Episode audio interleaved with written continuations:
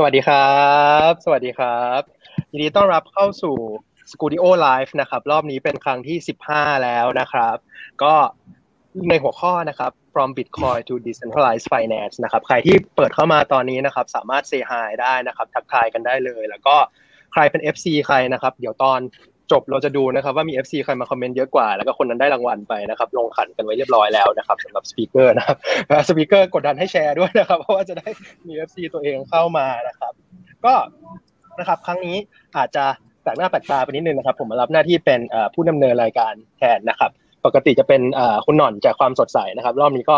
ขออภัยสำหรับ FC หน่อนด้วยนะครับ อ่านะครับ ใครที่กำลังมาแล้วนะครับ ตอนนี้นะครับก็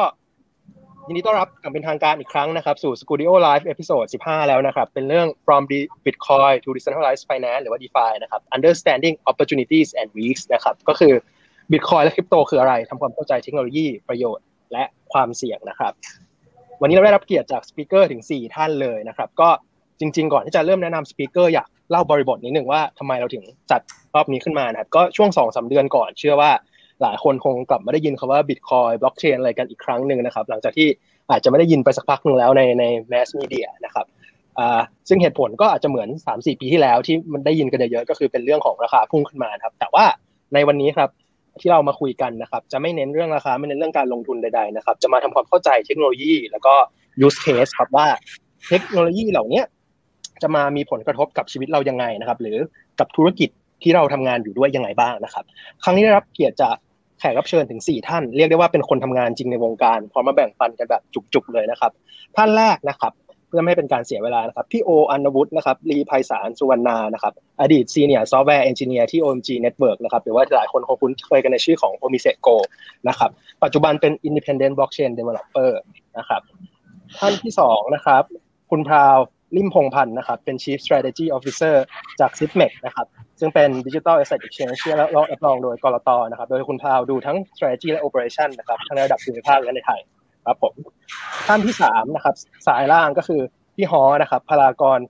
ยอดชมยานะครับ CEO ของคูล a นะครับ ซึ่งอันนี้เป็น decentralized exchange นะครับ เจ้าแรกในโลกที่ได้รับการรับรองก.ล.ต.ในไทยนะครับ เพิ่งเปิดตัวสดๆร้อนๆเลยนะครับ ท่านที่สี่นะครับคุณไม้กสิเดชพูลสุขสมบัตินะครับ Technical Lead ของ SCB 10X นะครับก็เป็นขาเรียกว่า moonshot ละกันของ SCB นะครับที่ตัวบริษัทลงทุนในคริปโตสตาร์ทอัพแล้วก็มีคริปโตโปรเจกต์ที่แอบทำเองอยู่ด้วยนะครับ ก็จับตาดูกันนะครับ ส่วนผมนะครับ ตรงวรพลรัตนพันธ์จาก Skooldio รับหน้าที่เป็นผู้ดำเนินรายการในวันนี้นะครับ ก่อนที่เราจะเริ่มลงเนื้อหาที่ดูเดือดเผ็ดมันในวันนี้นะครับ อยากให้ speaker แต่ละท่านนะครับ เล่า background ตัวเองสั้นๆ นิดหนึ่งสักคนละหนึ่งสองนาทีนะครับว่าก่อนเข้าวงการนะครับคือผมเป็นดาราแล้วก็ก่อนมาทำคริปโตเนี่ยเราทำอะไรกันมาก่อนและอะไร inspire ให้เราสนใจเรื่องนี้หรือว่าในโปรเจกต์และบริษัทปัจจุบันครับผมคุณไม้ก่อนเลยก็ได้ครับ ครับก็ของผมนะครับก็ก่อนมาทำคริปโตจริงๆก็ทำพวก chatbot ที่ SCB มาก่อนนะครับ ก็ถ้าจะเห็นเห็นกันก็เป็นตัว SCB Connect นะครับ ก็ลองเข้าไปเล่นกันได้นะครับ แล้วก็จริงๆ สนใจคริปโตมาจริงๆ ก็นานมากนะครับ ก็จริงๆก็ช่วงเรียนอยู่ก็เหมือนเรียนพวก cryptography มาด้วยแล้วก็เออเห็นว่า เออมันก็มันก็เออน่าสนใจดีว่าทำไมมันกลายมันอยู่ดีมันจะมีเงินที่มาใช้บนอินเทอร์เน็ตได้โดยที่แบบมันไม่มีไม่มีตัวใครเป็นตัวกลางไม่แบบสมัยก่อนก็ใช้ PayPal Venmo อย่างเงี้ยครับอันนี้ก็เออมันมันก็เลยน่าสนใจดี อย่างเงี้ยครับก็เลยเออแล้วก็พอดีได้มีโอกาสมาคิดโปรเจกต์แบบพวก moonshot ของของ SCB ก็เลยพยายามมาลองดูด้านคริปโตอะไรเออก็เลยแบบสนใจมากแล้วก็ลงเต็มตัวเลยครับอืมครับโอเคครับเดี๋ยววันนี้เราจะได้คุยกันนะครับ ว่าทำไมมันถึงมี value ในสิ่งเหล่านี้นะครับ อ่าท่านถัดไปเลยครับ เป็นพี่ฮอก็ได้ครับ อ่าครับผมเอ่อครับผมฮอนะครับ ก่อนหน้านี้ผมทำธุรกิจที่เป็นเหมือน IT Consult ให้กับ พวกบริษัทใหญ่ๆเอออย่างพวกเซนทันปตทอะไรพวกนี้ไปทำในเรื่องของเกี่ยวกับพวก communication อืมครับคือจริงๆตอนที่ผมจบมาใหม่ๆ ผมก็ทำธุรกิจเลย ธุรกิจแรกผมทำ web hosting แล้วก็มาทำเกี่ยวกับเปิดบริษัทไอทีนี่แหละครับที่สนใจคริปโตเพราะว่าตอนนั้นเนี่ย ตอนประมาณสักปี 2017 เนี่ยมันมี ICO ใช่ไหมครับ ก็เลยอยากเข้ามาทำเออตอนนั้นก็เลยเห็นว่าเฮ้ยน่าสนใจมีวิธีการระดมทุนแบบนี้ด้วยก็เลยสนใจเข้ามาครับครับผมครับซึ่งวันนี้เราก็จะมีพูดถึงเรื่อง ICO กันด้วยนะครับ รอฟังกันได้เลยนะครับท่านท่านถัดไปนะครับ เชิญคุณพราวได้เลยครับ ค่ะ สวัสดีค่ะพราวนะคะ ครับอ่าก็จริงๆแล้วตอนแรกเนี่ยเป็น management consultant ให้ BCG สำหรับภูมิภาคกับทวีปนี้ แล้วก็ออกไปไปเรียนหนังสือไปเรียนต่อ MBA ที่ Harvard แล้วพอกลับมาก็มาดูเรื่อง transformation ของแต่ละบริษัทของ private equity firms จนวันหนึ่งเนี่ยพี่แบงค์ซึ่งเป็น CEO ของ Sigmex ก็เป็นเป็นเพื่อนกันอีกแล้ว มาถามว่าเนี่ยมันมีเรื่องเนี้ยที่จะเกิดขึ้นเป็นเป็นจะทำ exchange มีไอเดียทำ exchange ขึ้นมามาจอยกันไหม แล้วตอนนั้นก็ มือนกับเคยอ่านมาแล้วบ้างเกี่ยวกับเรื่อง Bitcoin หรือกับเรื่อง cryptocurrency แต่ไม่ได้ไม่ได้รู้เรื่องอะไรมากหนักแต่ไปไปไปไปดู research มากขึ้น เราคิดว่าการหยิบคุณสมบัติของเงิน และวิวัฒนาการเทคโนโลยีเนี่ยมารวมกันเป็นสิ่งใหม่ที่จะเกิดขึ้นในเร็วนี้แล้วจะเป็นอะไรที่มันเป็น mass adoption มากขึ้น เพราะฉะนั้นเลยถือโอกาสนี้ค่ะ ที่จะเข้ามาในวงการด้วย ครับตื่นเต้นมากๆเลยนะครับ ตอนที่คริปโตนี่พอใครหลายคนบอกว่าเป็น digital money นะครับ คนนึกว่าส่วนมากไม่เข้าใจดิจิตอลแต่จริงๆคนส่วนมากไม่เข้าใจ money มากกว่านะครับ เดี๋ยววันนี้เราก็จะคุยมิตินี้กันด้วยนะครับ ก็ถัดไปครับท่านสุดท้ายที่โอเลยครับครับสวัสดีครับ ก็ชื่อโอนะครับ ก็ที่ผ่านมาเนี่ยจริงๆก็เป็นสาย technical engineer มาตลอดนะครับ แต่ว่าก็จับพลัดจับผลูอยู่พวกสายการเงินมาตลอดนะครับ ก็ทำงานด้าน มีกองทุนของที่ UK ด้วย แล้วก็ทำงาน consult เกี่ยวกับ core banking ให้แบงก์ที่เมืองไทยด้วย เคยไปทำฟินเทคให้กับที่สวีเดนนะครับโปรเจกต์ที่สวีเดนด้วย แล้วก็ล่าสุดก็มาทำที่ OMG Network เนี่ยครับก็รวมๆแล้วก็คือตกอยู่ในวงการบล็อกเชนนี่มาสายแบบทำงานทั้งวันเนี่ยน่าจะประมาณ 3 ปี 3 ปีครึ่งแล้วครับ แล้วก็ เหตุผลที่เข้ามาวงการบล็อกเชนก็คือน่าจะประมาณสักสามสามเกือบสี่ปีที่แล้ว มันก็จะมีช่วงที่แบบราคาพุ่งขึ้นเยอะๆนะไอเราก็แบบพอมีคนบอกเฮ้ยเนี่ยมันเป็นเทคโนโลยีใหม่ราคาขึ้น เราก็แบบใส่หมวกสเก็ปติคอไว้ก่อนเลยว่าแบบไม่ไม่ใช่ไม่ไม่ใช่ของจริงแน่ๆอะไรเงี้ยครับก็เลยลองศึกษาดูตั้งใจว่าเออน่าจะน่าจะดีเฟนได้ว่ามันมันจริงแท้ปลอมหรือยังไง สุดท้ายก็โดนตกครับเพราะรู้สึกว่าเออมันก็น่าสนใจแล้วก็ก็อยู่ในวงการนี้มามาได้ประมาณสามปีสามปีครึ่งนะครับ น่าสนใจมากเลยนะครับ โอเคนะครับ ก็ทีนี้เพื่อไม่เป็นการเสียเวลาเรามาเข้าเรื่องกันเลยนะครับ จริง ๆคำว่าบิตคอยน์และบล็อกเชนเนี่ยนะครับคิดว่าหลายท่านคงได้ยินตามโซเชียลเน็ตเวิร์กกันอยู่แล้ว หรือว่าบนรถไฟฟ้านะครับ แล้วก็ถ้าสำหรับมือใหม่เลยนะครับ ที่ไม่เคยศึกษาเรื่องนี้จริงจังสมมติเราไปเจอเพื่อนคนหนึ่งแบบเพื่อนสมัยประถมนะครับเอ้ยมา reunion กันสิบปีเขาถามว่าเฮ้ยบิตคอยน์และบล็อกเชนคืออะไรเนี่ยลองอธิบายนะครับสั้นๆ แล้วก็ห รือว่ามีมานานหรือยังมีขึ้นมาแก้ปัญหาอะไรนะครับอยากให้อธิบายให้ฟังนิดนึงครับเริ่มที่พี่โอก่อนก็ได้ครับ ได้ครับเอ่อก็ถ้าเล่าคร่าวๆเนาะบิตคอยน์กับบล็อกเชนอาจจะเริ่มจากตัวบิตคอยน์เอ่อตัวตัวบล็อกเชนก่อนละกันเนาะบล็อกเชนจริงๆเนี่ยมันเป็นชื่อของเทคโนโลยีหนึ่งคล้ายๆแบบเอ่อเป็นเทคโนโลยีของฐานข้อมูลแบบหนึ่งนะครับการเก็บข้อมูลแบบหนึ่งที่แตกต่างจากฐานข้อมูลก่อนๆที่มันสามารถทำให้เป็นระบบที่ไร้ศูนย์กลางได้เลย จากที่ผ่านมาเวลาเราทำฐานข้อมูลขึ้นมาชุดหนึ่งเราจะต้องเอาไปฝากไว้กับคนคนหนึ่งหรือกับองค์กรองค์กรหนึ่งเพื่อให้เขาคอยคอยรันมันแล้วก็เราก็ค่อยเข้าไปใช้นะครับแต่ว่าตัวบล็อกเชนเนี่ยมันมีข้อดีในแง่ว่าเราสามารถตั้งฐานข้อมูลเนี่ยโดยที่เราไม่ต้องพึ่งพาใคร เราไม่ต้องไว้ใจใครได้เลยในในในเคสของอาจจะเดี๋ยวเดี๋ยวยกตัวอย่างทีหลังนะครับ แต่ว่ามันสามารถเปิดกว้างให้ ใครๆก็สามารถจะรันตัวฐานข้อมูลเนี่ยทุกคนสามารถใช้ฐานข้อมูลถังเดียวกันเนี่ยได้โดยที่ไม่จำเป็นต้องพึ่งพาหรือไว้ใจซึ่งกันและกัน อย่างตัว Bitcoin ก็น่าจะเป็นเป็นแอปพลิเคชันแรก ๆ ที่ใช้บล็อกเชนแล้วแล้วมันมันรุ่งขึ้นมานะครับตัว Bitcoin เองก็จะเรียกสั้นๆก็อาจจะเรียกว่าเป็นเป็นเงินดิจิทัลก็ได้ เป็นเงินดิจิทัลที่ไม่ได้ไม่ได้ถูกอิชชูโดยโดยทางรัฐ แต่ว่าเป็น เป็นบุคคลทั่วไปเนี่ยแหละใครก็ตามที่แบบเปิดซอฟต์แวร์ตัว Bitcoin ขึ้นมาลัน ก็สามารถช่วยในการเป็นคนคอยคอยตรวจสอบข้อมูลที่เข้ามาอยู่ในระบบนะฮะทำให้เราสามารถที่จะส่งตัวบิตคอยไปมาระหว่างกันระหว่างเรากับอย่างคุณตรงเนี่ยสามารถส่งได้โดยที่ไม่ต้องพึ่งพาตัวกลางครับ ครับ ทีนี้พอเราพูดว่าบิตคอยน์เป็นเหมือนเหมือนสกุลเงินดิจิตอลนะครับ หลายคนก็สงสัยเนาะอย่างผมอ่านครั้งแรกเอ้ยมันมีมูลค่าได้ยังไงเนี่ยบิตคอยน์อันนี้สงสัยมากเลยครับว่ามันเหมือนเป็นเงินดิจิตอลใคร ๆ ก็สร้างขึ้นมาใหม่ได้หรือเปล่านะครับอ่าคุณไมค์ก็ได้ครับข้อนี้อ๋อ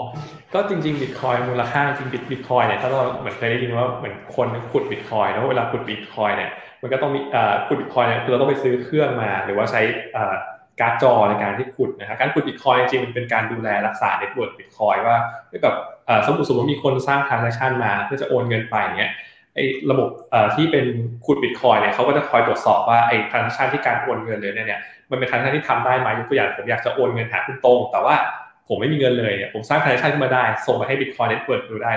มายเนอร์เหล่านี้ครับจะเป็นคนที่ค่อยเข้ามาตรวจสอบว่าไอ้พาราเมต่างๆ เหล่านี้มันสามารถทำได้หรือไม่ได้นะครับ มันก็ไอ้การขุดบิตคอยเนี่ยมันคือเป็นการ protect network บิตคอยให้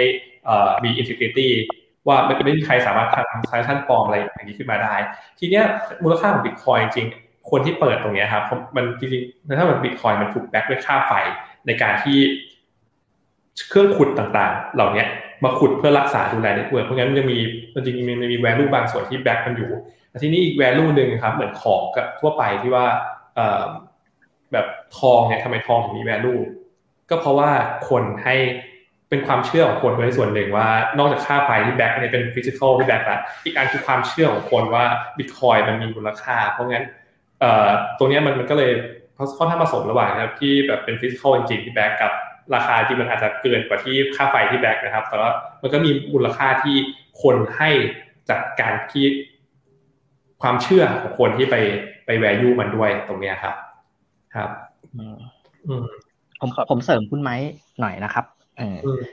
ใช่จริง ๆ ที่คุณไม้บอกนี่ผมเห็นด้วยเลยที่ เอ่อคนเนี่ย เอ่อให้มูลค่ากับมัน ซึ่งจริง ๆ ตรงเนี้ย มันเป็นพอยที่คนส่วนใหญ่เนี่ย เอ่อมอง มองหรือตั้งคำถามกับมันก็คือเอ้บิตคอยมันมีมูลค่าได้ยังไง ซึ่งจริงแล้วคำตอบเรียบง่ายมากก็คือ เออเพราะว่าผู้คนน่ะให้ค่ากับมัน เออ แต่จริง ๆแล้วก่อนที่ไปบอกว่าจริง ๆ เราควรสนใจอีกพอยต์หนึ่งเนี่ยก็คือมันมีงานวิจัยงานหนึ่งที่แบบคนเขาทดลองว่า มีศิลปินระดับโลกนะครับ ก็คือเขาเป็นศิลปินที่แบบเออเล่นปินโนระดับโลก แล้วเวลาที่เขาขายบัตรเนี่ย ศิลปินท่านเนี้ย คนอะ บัตรนะครับ ราคาเป็นพันเป็นหมื่นเนี่ย จะเข้ามาแย่งกันซื้อ และภายในไม่กี่ชั่วโมงอะ บัตรจะเต็มทันที แล้วเขาทำการวิจัยกับศิลปินคนนี้โดยการที่เขาเนี่ย ไปยืนเล่นปิโนข้างถนน แต่ปรากฏว่าผู้คนเนี่ยไม่ได้ให้ค่ากับเขาเลยไม่มีใครสักคนเดียวที่ยืนฟังเขาเล่นปิโน ซึ่งจริงแล้วมันถือว่าเป็นบทเพลงอันไพเราะที่เขาเล่นและขายบัตรที่ผู้คนจำนวนมาก ขึ้นอยู่เต็มไปหมด อืม จริง ๆ แล้วสิ่งครับ ซึ่งพอยต์ตรงนี้กำลังบอกเราว่า จริง ๆ แล้วสิ่งที่ผู้คนพอยต์ว่าแบบ เอ้ย เอ่อทำไมบิตบิตคอยมีค่าเพราะว่าคนให้ค่ามัน จริง ๆ แล้วต้องถามว่า เอ้ยทำไมเราถึงต้องให้ค่ามัน คือถ้าเทียบกันเนี่ยเหมือน เท่าที่ผมบรรยายเกี่ยวกับบิตคอยมาเนี่ย และให้ข้อมูลเกี่ยวกับบิตคอยมาตลอดสี่ปีเนี่ย เป็นเพราะว่าแล้วคนยังไม่ค่อยเข้าใจเนี่ย เป็นเพราะว่า คนไทยเนี่ยยังอยู่ในจุดที่ไม่จำเป็นต้องไปเข้าใจกลไกตรงนี้ของมัน แต่ว่าถ้าเกิดเราอยู่ในสภาวะสภาวะแวดล้อมที่ต้องถูกบังคับให้ขายบัตรเพราะกลัวเอ้ยต้องถูกบังคับให้ซื้อบัตรเพราะกลัวว่าเออเดี๋ยวบัตรจะเต็มนะ แล้วก็ระบบต่างๆที่เข้ามา เดี๋ยวระระบบจะล่มนะ ต้องรีบรีบแย่งไปซื้อบัตรเนี่ย ไม่ต่างอะไรกับประเทศที่มีอัตราเงินเฟอ้อที่สูง ถ้าเราเป็นประชากรเวเนซุเอลาเนี่ย เราไม่จำเป็นต้องเข้าใจอะไรบิตคอยเลย เรารู้เลยว่าทำไมมันถึงมีค่าแล้วทำไมเราถึงต้องให้ค่ากับมัน เออ เพราะว่าเรากำลังหนีตาย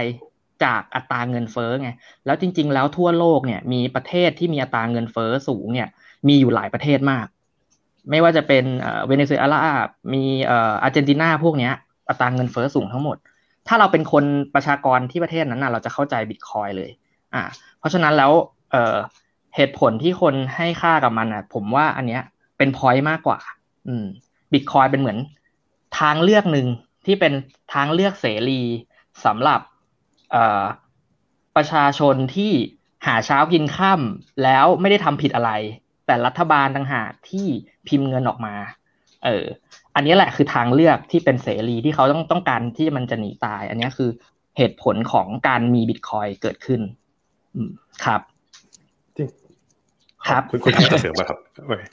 ได้ยินครับอยากเสริมพี่โอเชิญเลยครับอยากอยากเสริมนิดนึงครับ อาจจะถ้าเกิดว่าเทียบกับกับข่าวในช่วงไม่กี่วันที่ผ่านมาเนาะผมถ้าถ้าจำไม่ผิดน่าจะเป็นการ์ดโปเกมอนหรือเปล่าครับ ที่เก็บสะสมมาประมาณแบบประมาณสิบกว่าปีได้ แล้วมูลค่าล่าสุดที่เขาประมูลขายออกไปอะมันอยู่ที่น่าจะประมาณสิบสองล้านบาท แล้วได้ข่าวว่าน่าจะเป็นคนไทยด้วยที่ที่ขายการ์ดใบสี่นี้ล้านเออเยอะมากสี่ล้านใช่ไหมครับ ซึ่งซึ่งอันนี้เลยอยากมองย้อนกลับไปในช่วงช่วงบิตคอยที่ที่เขาเพิ่งเริ่มต้นขึ้นมาในในช่วงแรก ๆ เลยเมื่อสักประมาณ 10 กว่าปีที่แล้วอะครับมูลค่าของมันมันก็น้อยมากๆหนึ่งบิตคอยอาจจะอยู่ที่แบบหลักสตางค์ไม่กี่สตางค์เท่านั้นเอ่อแต่แต่ความน่าสนใจของมันก็คือ มันเหมือนเป็นความสนใจในวงแคบอะครับสมัยนั้นก็จะแบบมีเฉพาะแค่คนที่แบบกีกจ๋าๆคนที่เทคนิคเข้าจ๋าๆอ่าเข้าไปมีส่วนร่วมเข้าไปขุดธุรกรรมไปขุดเหรียญออกมาครับแล้ว พอคนเหล่านั้นน่ะเขาอินกับมันแล้วรู้สึกว่ามันมีประโยชน์ แล้วเขาก็เลยใช้มันไปเรื่อยๆครับแล้วยิ่งพอมันมันถูกใช้ไปเรื่อยๆ คนก็สนใจมากขึ้นมากขึ้นทำให้คนเริ่มเข้ามาในเข้ามาในถือบิตคอยมากขึ้น มันเลยกลายเป็นเหมือนกับเป็นการการเอ่อ reinforce ตัวเองครับว่าโอเคสิ่งใดที่มันมีมูลค่าสำหรับคนกลุ่มหนึ่งที่มีมูลค่าจริง ๆสำหรับเขาเนี่ยเขาสามารถที่จะดึงคนอื่นๆเข้ามาเล็งเห็นในมูลค่าเหล่านั้นได้ อย่างเช่น ถ้าเกิดว่าเทียบกับตัวการ์ดโปเกมอนเองเนี่ยหนึ่งเลยคือ มันมีจำนวนจำกัดเนาะมันมี limited edition มันถูกพิมพ์ออกมาเมื่อ 10-20 ปีที่แล้ว แล้วมันจะไม่มีการพิมพ์ออกมาอีก ถึงแม้จะมีการพิมพ์ออกมาอีก มันก็มันก็ถือว่าเป็นของใหม่ มันยังไงมันก็ไม่ไม่ได้ special มันไม่ได้พิเศษเท่ากับกับของที่แบบเป็น original จริง ๆ ซึ่งผมรู้สึกว่าในในเคสเนี้ยของ Bitcoin ก็เทียบเท่า เพราะว่าตัวด้วยด้วยอย่างที่บอกว่าตัวบล็อกเชนเองมันสามารถทำให้ทุกคนเนี่ยสามารถ มาตกลงร่วมกันอยู่บนฐานบัญชีเดียวกันได้ มันเลยทำให้ตัว Bitcoin เองอะเป็นสิ่งที่ถูกกำหนดมาว่าให้มีจำนวนจำกัด แล้วเราสามารถตรวจสอบได้ว่ามันมีจำนวนจำกัดจริงๆแล้วก็เราสามารถเช็คได้ว่าไอ้ตัวบิตคอยน์เนี้ยมันเป็นบิตคอยน์จริงๆนะมันไม่ใช่ของปลอมนะเช็คเช่นเดียวกับไอ้พวกการ์ดโปเกมอนที่มันก็เริ่มมาจากความสนใจของคนกลุ่มเล็กๆแต่พอมันมีมูลค่าเพิ่มขึ้นเพิ่มขึ้นนะครับการได้รับความสนใจมากขึ้นมันก็เลยกลายเป็นบิตคอยทุกวันนี้ ค่ะแล้วอยากจะลิงก์ไปกับสถานการณ์ของโลกตอนนี้ด้วย คือจริงๆ ไม่ต้องเวเนซุเอลาก็ได้ค่ะ แค่สหรัฐก็ได้ คือสถานการณ์ตอนนี้เศรษฐกิจในปัจจุบัน ธนาคารกลางของสหรัฐก็พิมพ์เงินดอลลาร์ออกมา เพื่อให้สภาพคล่องของตลาดเนี่ยดีขึ้น แต่ก็ตามมาด้วยสภาวะเงินเงินเฟ้อนิดหนึ่งคือเหมือนกับมีเงินหมุนเวียนในระบบมากเกินไป แล้วเงินที่พิมพ์ออกมาเนี่ยจึงเป็นทำให้ทำให้คนเราเวลาเวลาทำงานได้เงินเดือนมาเนี่ยเงินเดือนของเราอะค่ะแทนที่จะ มีมีมีมูลค่าเหมือนเดิมก็ลดลงทำงานหนักเท่าเดิม แต่ว่าเงินลดลง ซึ่งไม่ใช่อ่าไม่ใช่อะไรที่คนอยากได้ คนก็เลยเหมือนกับไปหา solution อื่น ซึ่ง Bitcoin เนี่ยจริงเป็น solution อีก solution หนึ่งเป็น alternative ตัวแรกจุดเด่นเลยที่อ่าที่ที่สร้างขึ้นมาเป็นเงินดิจิตอลเพราะฉะนั้นมันมันถึงมีการยอมรับสูง แล้วตอนนี้ก็เห็นด้วยว่าในในสหรัฐเนี้ยมีคนซื้อเยอะมาก โดยเฉพาะแค่แค่แบบบริษัทใหญ่ๆในสหรัฐก็เริ่มซื้อแล้วค่ะไม่ใช่แค่คนแบบคนขายปลีกเดียว ซื้อที่ไหนได้บ้างครับคุณพาวโอ้ถ้าเป็นคนไทยนะคะตรงประเด็นเรียบร้อยเลยคงไม่หวานเลยครับอาจจะต้องขายของนิดนึงเพราะวันนี้การ security ต่างๆ ก็ไม่ยุ่งยากเลยนะคะ ถ้าอยู่ถ้าเราอยู่ในประเทศไทยเนี่ยก็มีหลาย exchange ที่กรตรับรองนะคะ ก็ใน panel นี้ก็มีพาวที่มาจาก Zipmex แล้วก็มีคุณฮอเอ่อมาจากกูแลบนะคะ พอดี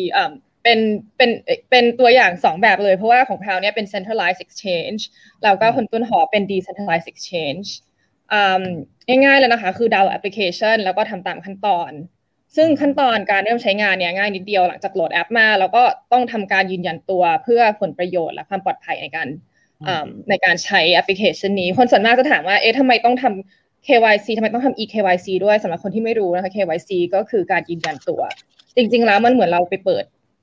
ไปไปไปเปิดพอร์ตหุ้น หรือไม่ก็อาจจะไปเปิดไปเปิดแบงก์ธนาคาร เปิดเปิดอาคาใหม่อะไรอย่างเงี้ยค่ะ คือแต่จริง ๆแล้วอะจากจากที่ต้องเดินไปที่แบงก์หรือเดินไปที่โบรกเกอร์ที่จะต้องเปิดพอร์ตพวกเนี้ยแค่ทำจากบ้านนั่งนั่งอยู่ที่โซฟาเปิดได้ง่ายมากค่ะ มีแค่บัตรประชาชนกรอกข้อมูลส่วนตัวอัปโหลดเซลฟี่แล้วก็จะเริ่มเทรดได้เลยก็สำหรับแอปของ Zipmex จริงๆ แล้วเราทำให้ beginner มากๆ เพราะว่าแค่ไปที่แอปกดเทรดกด buy คือแค่ 3 คลิกเนี่ยค่ะก็ก็จะซื้อได้มี 2 แบบเป็นไม่ market order ก็เป็น limit order ได้ค่ะ ถ้าเป็น market order ก็คือซื้อในตลาดซื้อซื้อในราคาที่ตลาดมีอยู่หรือไม่ก็ถ้า limit order ก็ตั้งราคาได้ อันนี้อันนี้จะคล้ายๆ กับถ้าคนเทรดหุ้นมาแล้วก็จะจะจะจะรู้ว่ามันว่ามันไม่ต่างกันมากขนาดนั้นเลยค่ะโอเคผมเนี่ยเดี๋ยวผมขออนุญาต KYC อ่า จะบอกว่าผมมา KYC เชิญเลยครับเมกแล้วง่ายมากผมเนี่ยเป็นลูกค้า ขอบคุณมากค่ะ KYC เอ่อกูแลบแล้วเหมือนกันค่ะ โอเคครับ ได้ครับ ก็เดี๋ยวขออนุญาตรีแคปนิดนึงนะครับ เพราะว่าคือเรื่องเรื่องนี้มันจะแบบเกี่ยวโยงกับทั้ง finance เทคโนโลยีอะไรเต็มไปหมดเลยนะครับ ก็อย่างแรกย้อนอันที่ใกล้สุดก่อนนะครับ KYC ก็คือ know your customer ใช่ไหมครับ ก็คือเหมือนกับว่าเพื่อที่จะรู้ว่าใช้สิ่งนี้ในการเหมือนป้องกันการฟอกเงินแล้วกันนะครับ ประมาณนี้แล้วก็ป้องกันการที่อาจจะเป็นคนปลอมที่อาจจะไม่สมมติว่าทำกระเป๋าตังค์หล่นอะไรอย่างเงี้ยค่ะ แล้วก็หาประชาชนไม่เจอคนอื่นอาจจะเอาแบบประชาชนของเราหรือ steal identity ของเราเงี้ยไปเปิด account ได้ ทางเราทำ eKYC เนี่ยก็เลยต้องมีเป็นให้ถ่ายเซลฟี่ให้พูดด้วยว่าเป็นคนจริง เสียงจริง แล้วก็มีบัตรจริงใช่ค่ะ น่าสนใจมากเลยนะครับบางคนอาจจะบอกว่ามันประเด็นยุ่งยากนิดนึงแต่ว่าจริงๆมันมันมันมันง่ายกว่าการเปิดพอร์ตหุ้นหรือการการการไปลงทุนอย่างอื่นเยอะมากค่ะ อืมโอเคครับนะครับจริงๆประเด็นที่เราพูดกันมาตั้งแต่แรกนะครับ จริง ๆ ก็คือเหมือนอันแรกก็คือเหมือนตัวบิตคอยเนี่ยมันก็เป็นเอ่อเรียกว่า store value แล้วกันก็คือเหมือนกับว่าสามารถจริง ๆ คนเราหนึ่งคนเราอยากได้เรียกว่าไงอยากซื้อข้าวใช่ไหมครับอยากซื้อเสื้อผ้าใช่ไหมครับคือเราทำงานเพื่อให้ได้ utility อยากได้ประโยชน์เหล่านี้มา เราไม่ได้สนใจหรอกว่าเราทำมันแลกเก็บไว้เป็นในฟอร์มของอะไรนะครับ เงินเงินบาทเงินดอลลาร์เนี่ยก็เป็นวิธีในการเก็บมูลค่าเหล่านี้เราไปใช้ต่ออีกทีหนึ่งซึ่งหนึ่งบาทหนึ่งดอลลาร์เนี่ยจริง ๆ มูลค่าไม่ได้เท่าเดิมเสมอไปใช่ไหมครับมีเงินเฟ้อหรือมีอะไรที่ทำให้เราซื้อของได้น้อยลงด้วยเงินเท่าเดิมนะครับ อันนี้ก็เป็นเป็น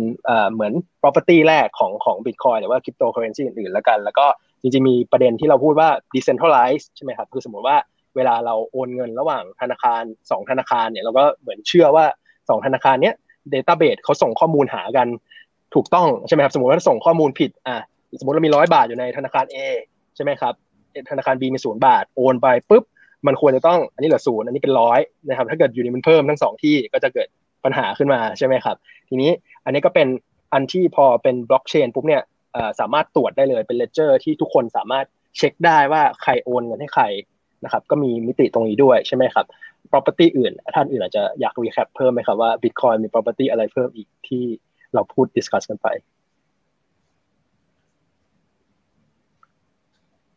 เงียบ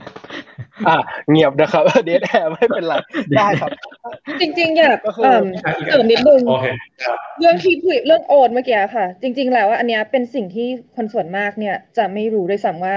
คือเพราะว่ามันเป็น decentralized ทั้งหมดเนี่ย เวลาโอนเนี่ยต้องดูให้ถูกมากๆ ว่าคุณเนี่ยโอนไปที่ wallet ไหน เพราะถ้าสมมติสมมติว่าถ้าโอนไปผิด wallet หรือว่าโอนไปคนละเชนกัน คือมันจะมีมันจะมีบล็อกเชนหลายเชนนะคะคือหายเลย ไม่สามารถที่จะกู้กู้คืนมา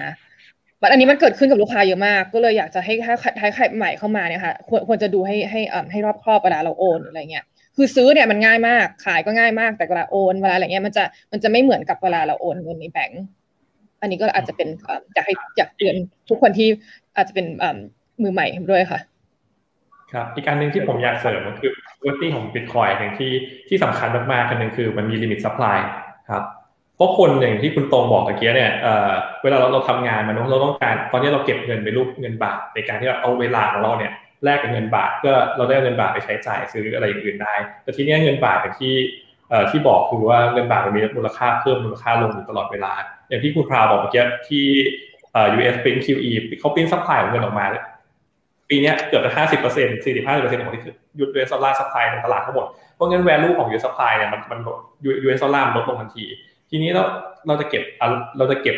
เวลาของเราเนี่ยที่เป็น utility ของเราไว้ได้ไหน เพราะงั้นเราก็ไปไปหาอะไรที่ asset ที่มัน appreciate เรื่อยๆเช่นทอง แต่ทีนี้ทองมันก็ทองมันก็มันก็หนึ่งก็คือมันมันมันไม่การ มันไม่มี limit supply อันนี้อันนี้อาจจะอาจจะจริงไม่สมมุติถ้าวันหนึ่งนาซาส่งจรวดขึ้นไปบนดวงจันทร์แล้วไปเจอ หรือไปดาวอื่นแล้วไปเจอว่ามันทำทำด้วยทองทั้งดาวเลยเนี่ย กลายว่า gold standard ที่ทั่วโลกใช้เนี่ย มันมันมันจะหายไปเลยนะครับแต่บิตคอยน์เนี่ยมันด้วยเรารู้มันเป็น programmable money อยู่แล้วว่ามันมีlimit supply อย่างแน่นอน เพราะงั้นเนี่ยมันเป็น standard หนึ่งของ store value ที่คนเอ่อ คนที่ที่ทางไฟแนนซ์เนี่ยคนต้องการมากเพราะงั้นเลยอีกอันที่ว่าทำไมมันถึงมีมูลค่าขึ้นมาเพราะเพราะมันมี limit นี่แหละครับ ผมผมเสริมคุณไหมหน่อยเรื่องทอง อ่า คือคือบิตคอยน์เนี่ย มันแก้ปัญหาของทองอันนึงก็คือ มันแก้เรื่องความสะดวกแล้วก็การในการขนย้ายแล้วก็การเก็บรักษาจริง ๆ สมมติถ้าเรามองว่าเราจะซื้อทองเนี่ยที่สามารถเก็บรักษาเงินของเราสมมติสิบล้านเนี่ยสิบล้านเนี่ย เราจะต้องมีทองเยอะมาก แล้วเราต้องไปลงทุนในอ่าอย่างเช่น ตู้เซฟ หรือตู้ห้องนิรภัยในการเก็บ ซึ่งถ้าแต่ถ้าเป็นบิตคอยน์เนี่ยคือลงทุนตัว hardware wallet สองพันบาท เราก็สามารถเก็บได้แล้ว บวกกับความรู้นะครับ ซึ่งตรงนี้มันแก้ปัญหาเรื่องทองตรงนี้ได้ เวลาเราจะแบบขนย้ายอะไรอย่างเงี้ย มันแก้แก้ตรงนี้ได้ อืมครับ ได้ครับ เดี๋ยวขออนุญาตตอบคำถาม จากในเพจนิดนึงนะครับ มีมือใหม่ถามว่าเหรียญจะถูกเก็บไว้ที่ไหนอย่างไรครับ อ่า อันนี้ใครจะแย่งกันตอบดีครับ เวลาสมมติซื้อบิตคอยมา โอไหมอะโอบ้างอะอะได้ครับ ก็โอเคกำลังคิดว่านึกว่าจะเป็นพี่ฮอหรือว่าคุณพราวซะอีกอ่า แต่ว่าก็คือเวลาเราซื้อเวลาเราซื้อบิตคอยน์เนาะถ้าเอาเอาเคสที่ง่ายที่สุดแล้วก็แล้วก็ถูกกฎหมายอ่าตามตาม flow เลยเนี่ย ก็เราก็จะมี exchange อย่างที่คุณพราวทำ Zipmex อยู่เนาะ exchange ก็เป็นเป็นเหมือนกับคล้ายๆ เป็นอ่าจะเรียกว่าเป็นเป็นเป็นซูเปอร์ริชก็ได้ แต่เป็นซูเปอร์ริชสำหรับสำหรับอ่าเหรียญดิจิทัลนะฮะเวลาซื้อกับซื้อมาแล้วเนี่ยคือความแตกต่างก็คือทางทางตัว exchange เนี่ยจะเป็นคนที่เก็บเหรียญเอาไว้ให้เรา ตอนที่เราซื้อขายกันนะฮะเราเลือกได้สองอย่างก็คือเราจะเลือกเก็บเหรียญไว้ใน exchange นั้นต่อไปอ่าก็เป็นเคสหนึ่งมันก็จะมีข้อดีข้อเสีย แน่นอน ข้อดีก็คือพอมันอยู่ที่นั่นแล้วอะมันก็คล้ายๆเหมือนกับเวลาเราเราถ้าเกิดใครเล่นหุ้น เรามี Settrade เราโอนเงินเข้าไปปุ๊บเราก็สามารถโอเคซื้อขายหมุนเวียนอยู่ในนั้นได้ โดยโดยที่โดยที่ไม่ต้องแบบโอนเข้าโอนออกหลายรอบนะฮะข้อเสียก็คือมันก็จะมีความยากที่แบบโอเค เดี๋ยวเราจะพูดถึงเซสชันต่อไปว่ามันบิตคอยมันไม่ได้มีแค่การโอนไปมาเนาะมันสามารถเอาไปใช้เป็นเป็นฟีเจอร์อื่น ๆ ในในแง่ของ decentralized finance ได้ ซึ่ง ซึ่งในในกรณีส่วนใหญ่ที่เราจะใช้ตัว decentralized finance ที่เราจะพูดถึงต่อเนี่ยมันก็ต้องมีการโอนออกไปเพื่อเอาไปใช้ที่อื่นนะฮะมันก็จะมีความความความข้อดีข้อเสียในตรงนั้น เพราะงั้นคือถ้าถ้าสรุปง่ายๆก็คือมีสองเคส ถ้าสมมติเราอยากจะแค่ trade ซื้อขายไปมาอย่างเดียว ก็อาจจะเก็บไว้ที่ที่ตัว exchange ที่ที่มีให้บริการอยู่นะครับส่วนอีกเคสหนึ่งก็คือถ้าเกิดเราต้องการที่จะโอนออกไปเพื่อไปทำ ใช้กิจกรรมอื่น ๆ ในโลก d e f าเนี่ยเราก็อาจจะโอนออกไปใส่เป็นเป็นซอฟต์แวร์ wallet หรือเป็นฮาร์ดแวร์ wallet ก็ได้ ก็สามารถเก็บได้ได้สองที่นี้ครับ โอเคครับ ขอตอบคำถามจากท่านผู้ชมทางบ้านอีกข้อหนึ่งนะครับ ก็คือมีความเป็นไปได้ในการใช้ BTC นะครับหรือ Bitcoin นะครับในชีวิตประจำวันไหมครับ ความแตกต่างทางเศรษฐกิจในแต่ละประเทศความผันผวน อันนี้มันใช้ได้จริงๆไหมอันนี้ใช้ เดี๋ยวอันนี้ผมผมยกตัวอย่างเคสผมก็ได้ครับ อันนี้อันนี้อันนี้ผมใช้บิตคอยค่อนข้างค่อนข้างอย่างสมมติตอนผมผมมีพอดีมีบัญชีอยู่ที่อเมริกาครับแล้วก็ตอนนี้ปัญหาคือบัญชีผมจะหมดจะเอ่อจะหมดอายุทีเนี้ยกลายเป็นว่าอ้าวโคติดโควิด แล้วผมทำไงดีอะใช่ไหมครับ ผมไปอเมริกาไม่ได้ ผมไปเอาเงินเอ่อที่ที่ผมมีอยู่ที่อเมริกาไม่ได้อะทีเนี้ยสิ่งเกิดขึ้นอะไร ผมเปิด exchange KYC เรียบร้อย แล้วเสร็จแล้วก็ก็ transfer US ดอลลาร์เนี่ยใช้ในบัญชีของผมเนี่ยมาซื้อบิตคอยน์นะครับพอซื้อบิตคอยน์ซื้อใน exchange เสร็จแล้วก็โอนมาใส่ wallet ของผมเองอะกลายว่าผมสามารถ transfer เงินทั้งหมดที่อยู่ในพอร์ตที่อเมริกาผมเนี่ย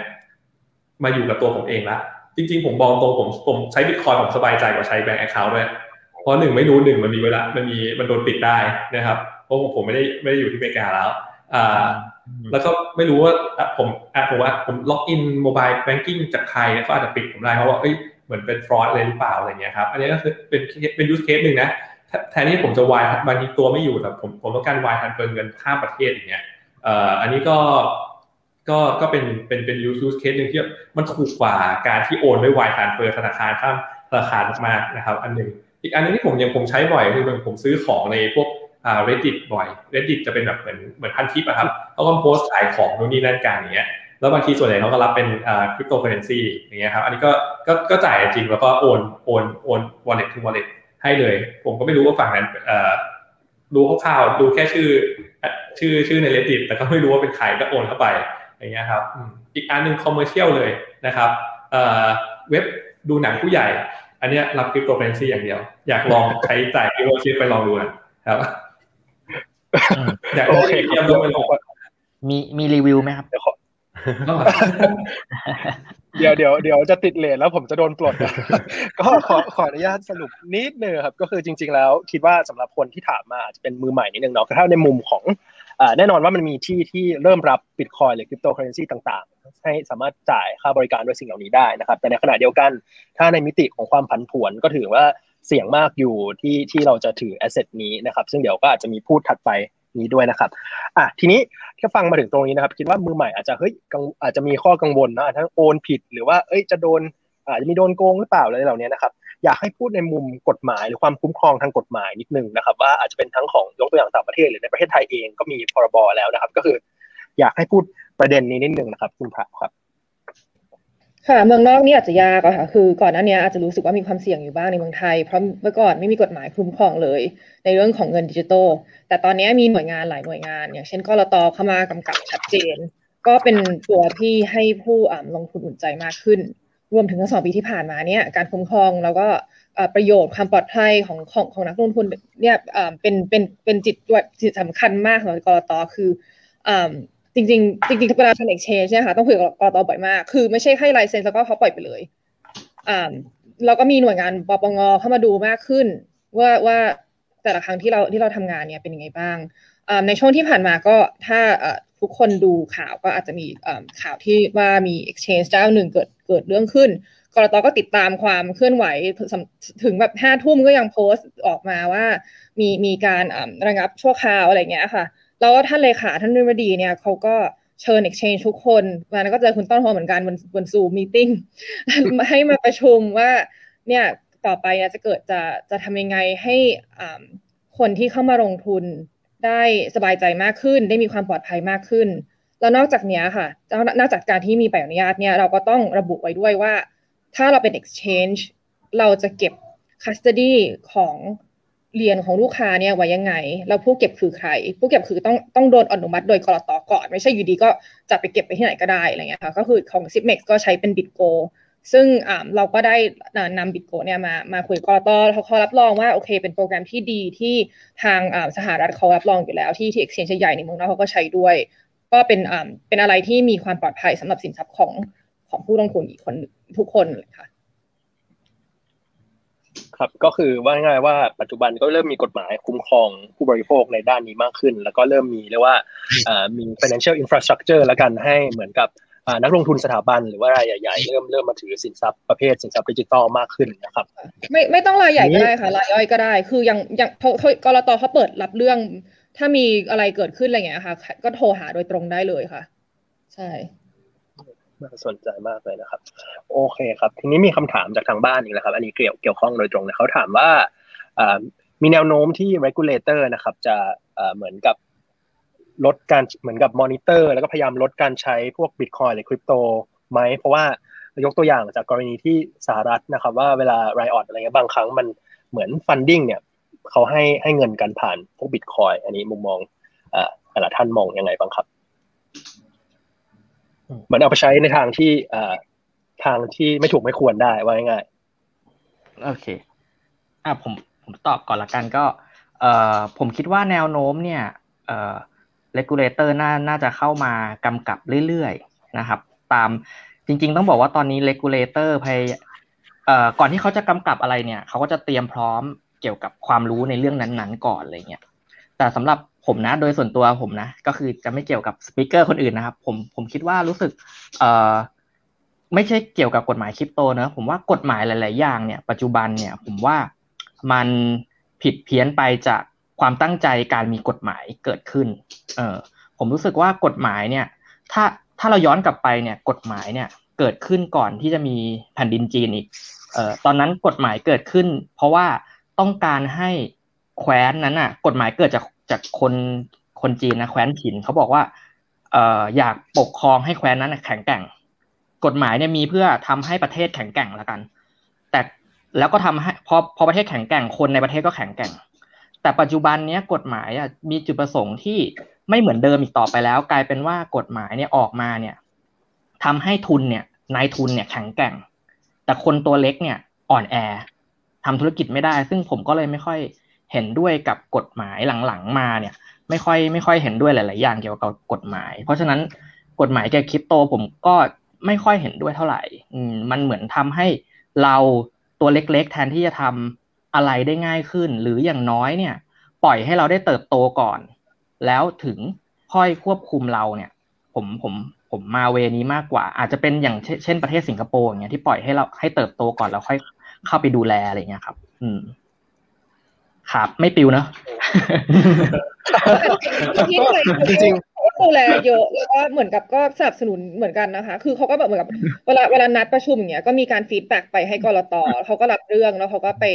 อ่าไปปรับปรุงหรือไปเปลี่ยนอะไรให้มันอ่าให้ให้ให้มันทำธุรกิจได้ง่ายขึ้น แต่ว่าก็ต้องคุ้มครองนักลงทุนด้วยอะค่ะ แต่ถ้าเป็นเมืองนอกเนี่ยอาจจะอาจจะไม่อาจจะไม่เหมือนกันแต่ละประเทศก็ไม่เหมือนกันนะคะอย่างเช่นตอนนี้จีนเขาก็แบนไม่ให้ใช้บิตคอยไม่ให้มีอ่า crypto exchange ที่นั่นแต่ว่าก็ยังมีคนก็หาทางที่จะที่ที่ที่ที่จะมาลงทุนได้ อย่างเช่นคนจีนตอนนี้ลงทุนบิตคอยลงทุนคริปโตเคอเรนซีกันเยอะมาก โดยไม่ได้ถูกกฎหมายเหมือนแบบเหมือนเหมือนเหมือนว่าคุณจะเข้าไปปิดอินเทอร์เน็ตอย่างเงี้ยค่ะมันก็มันก็ปิดยากหนึ่งที่จะปิดทั้งทั้งเบอร์ไวเว็บไปเลยครับ อย่างที่คุณพาวบอกนะครับก็คือ คุณไม่สามารถหยุดบิตคอยได้ ไม่ว่าคุณเป็นเป็นใครจริงยกเว้น ไฟดับทั่วโลกก็ยังปิดไม่ได้ เพราะบิตคอยมี node อยู่เป็นดาวเทียมอยู่บ้างอย่างเงี้ยครับ ทีเนี้ย regulator เขาเขาไม่สามารถทำอะไรในเรื่องบิตคอยเลย สิ่งเดียวที่เขาทำได้คือทำให้คนที่จะเข้ามามาในบิตคอยเนี่ยมันมันเอ่อมันเอ่อมันต้อง KYC เพื่อที่ว่าสมมติถ้ามีการที่แบบ fund เอ่อ fund fund riot ที่ Capitol Hill นะครับเขาก็ fund เข้ามาแต่ว่าทีเนี้ยเอ่อถ้าคนที่มาออกเนี่ยออกทาง centralized exchange เนี่ย ซึ่งมันเป็นวิธีการออกที่ออกบอกตรงว่าออกง่ายที่สุดตรงเนี้ยเขาก็ต้องผ่าน KYC เพราะงั้นเขาสามารถตรวจสอบเส้นทางการเงินได้ตั้งแต่ว่าเฮ้ยเขาเป็นบล็อกเชนมันเป็น database ทั้งหมดว่าเส้นทางการเงินมันไปยังไง เพราะฉะนั้นจริงๆไม่ควรแล้วเป็น public database ไว้ทุกคนสามารถเข้าไปตรวจสอบได้ว่าเส้นทางการเงิน ก่อนที่จะมาถึง exchange แล้วใครเป็นคนเปลี่ยนจาก bitcoin เป็นเงินเฟียสไปฟันรีออดตรงนั้นไรออดตรงนั้นตรงนี้ก็สามารถ รวจสอบได้ผมว่า regulator เนี่ยไม่สามารถทำอะไรใน Bitcoin Network ได้แน่นอน แค่สิ่งที่เขาทำได้คือทำให้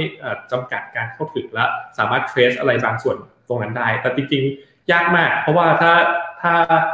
ถ้าเขาไม่ได้เอา Bitcoin ออกผ่าน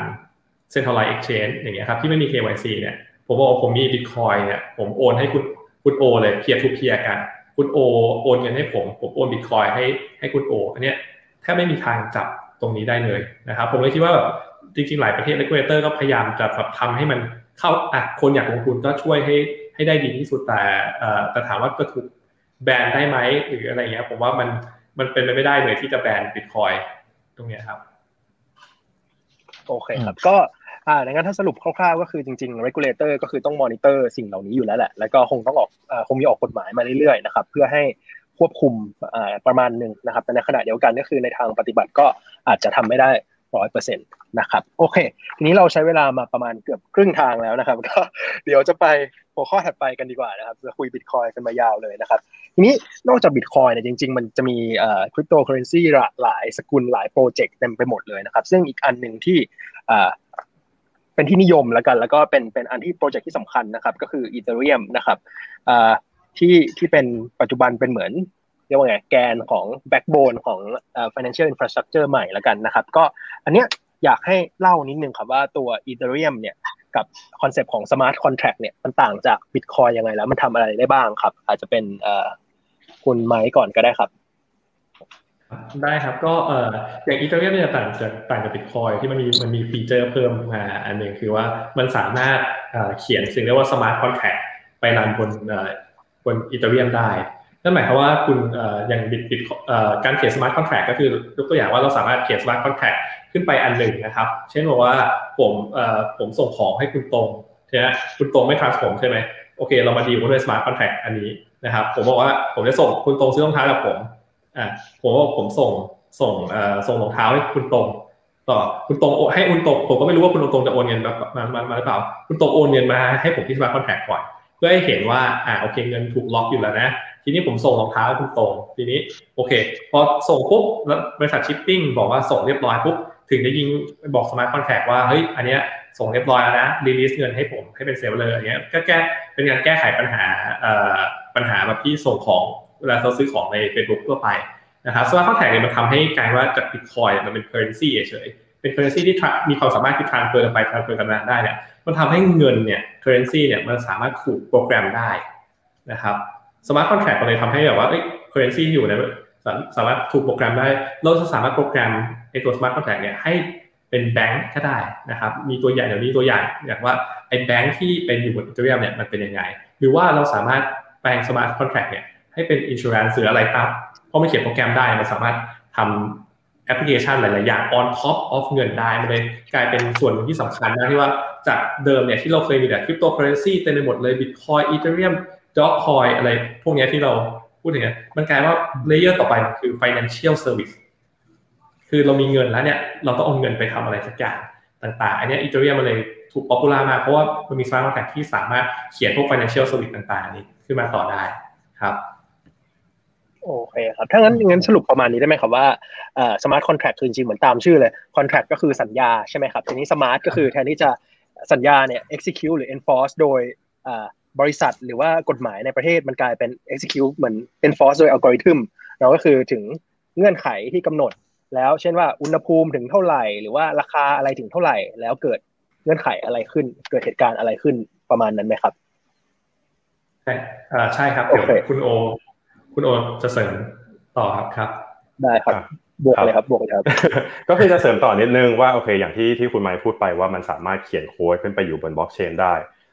คำถามที่ผมได้ยินบ้างเนี่ยก็คืออ้าวแล้วมันต่างอะไรจากแบงก์เพราะว่าแบงก์ก็เก็บเงินเอาไว้ แล้วเขาก็ต้องมีระบบที่ก็มีโค้ดอยู่ในนั้น เขียนเงื่อนไขนั่นนู่นนี่อย่างนั้นเอ่อสำหรับมุมมองของผมคือรู้สึกว่าความแตกต่างมันคือ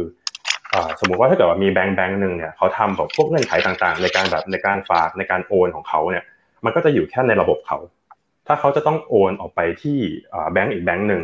เขาก็ต้องแบบไปคุยกันว่าเออเขาจะเขียนโค้ดขึ้นมายังไง แล้วโค้ดของบริษัทนี้กับโค้ดของแบงค์นี้แบงค์ A กับโค้ดของแบงค์ B เนี่ยมันคุยกันรู้เรื่องไหมมันสามารถคุยกันได้ไหมแล้วเงินมันจะหายไปไหมระหว่างทางข้อดีของตัวจริงๆกว้างขึ้นมาก็คือระบบบล็อกเชนมันคือการที่ทุกคนเนี่ยสามารถที่จะ set up เซิร์ฟเวอร์ขึ้นมาแล้วก็ใช้ตัวข้อมูลกลาง รวมถึงโค้ดเนี่ยทุกๆคนเนี่ยสามารถเวลาเราส่งขึ้นไปอยู่บนเซิร์ฟเวอร์แล้วอะมันจะถูกกระจายออกไปทั้งหมด ทำให้ทุกๆคนที่สมมติว่าเรามีแบงก์สิบแบงก์แล้วทุกแบงก์ run ตัวเซิร์ฟเวอร์ของของบล็อกเชนนี้พร้อมกันเนี่ยเขาสามารถตกลงกันได้ทันทีเลยว่าอ๋อโอเคโค้ดชุดนี้ที่เราขึ้นไป ที่เราจะเริ่มทำงานอยู่บนโค้ดชุดนี้มันจะทำงานตรงกันหมดทั้ง 10 แบงก์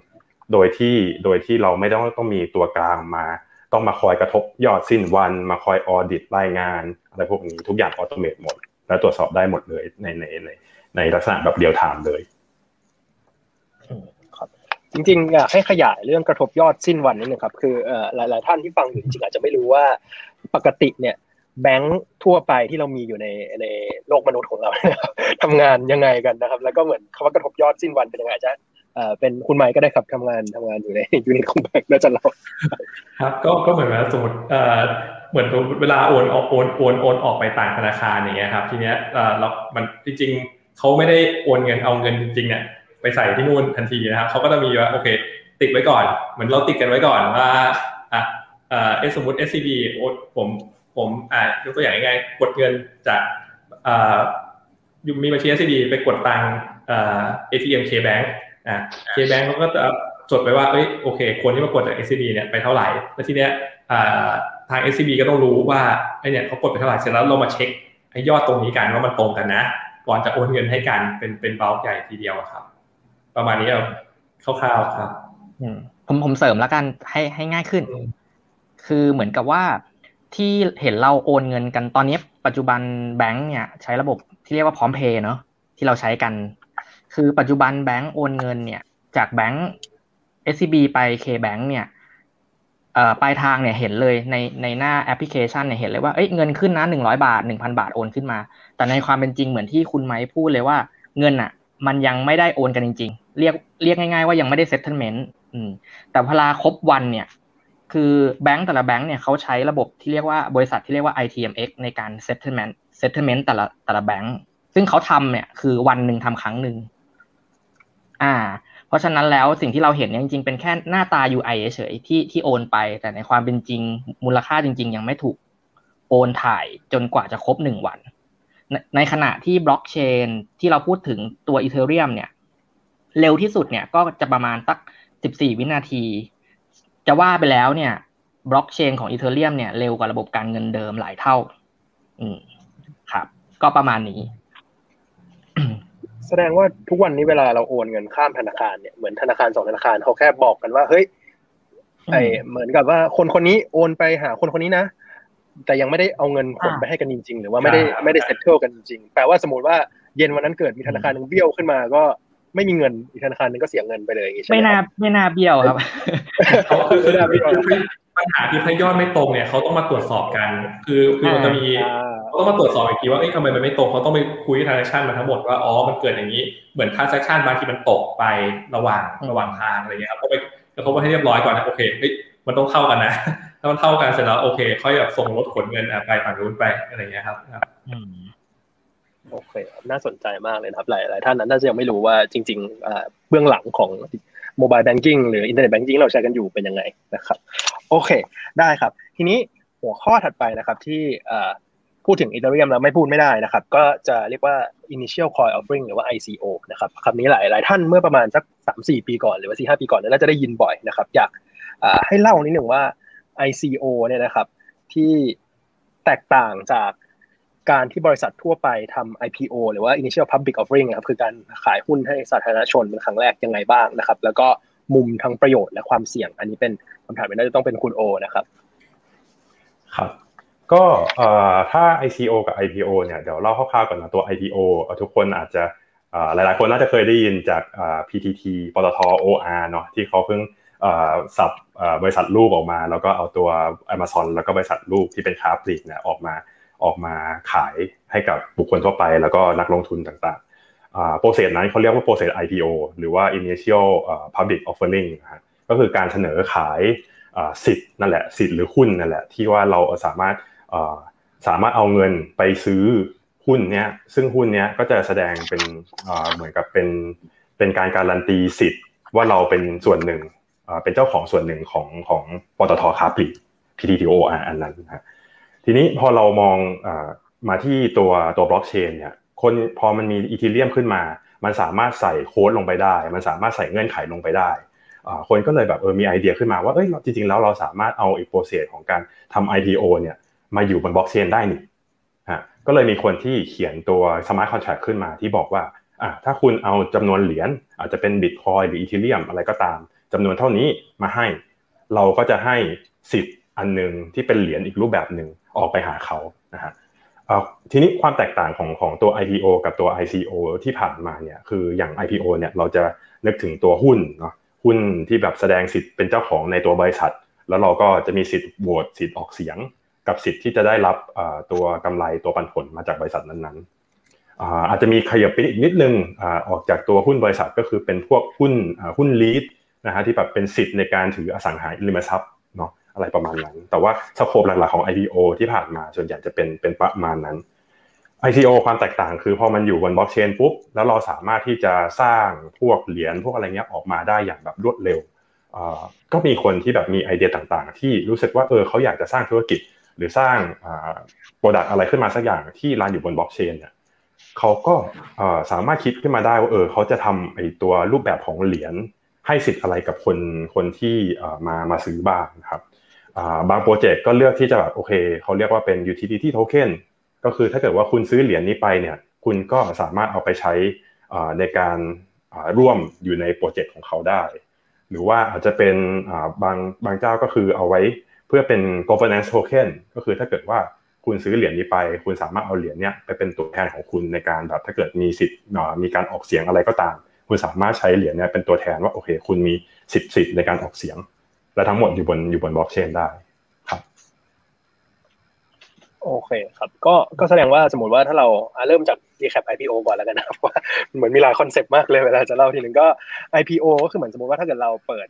ธุรกิจกับเพื่อนเป็นร้านกาแฟเป็นร้านทำผมอะไรก็ได้นะพอธุรกิจโตขึ้นมาเรื่อยๆแล้ว เจ้าของ ไม่อยากทำแล้วหรือว่าอยากขยายไวๆขึ้นก็ระดมทุนนะครับมันก็เข้าไปในตลาดหุ้นเนาะก็คือจะมีตลาดหลักทรัพย์เป็นตัวกลางที่จะเหมือน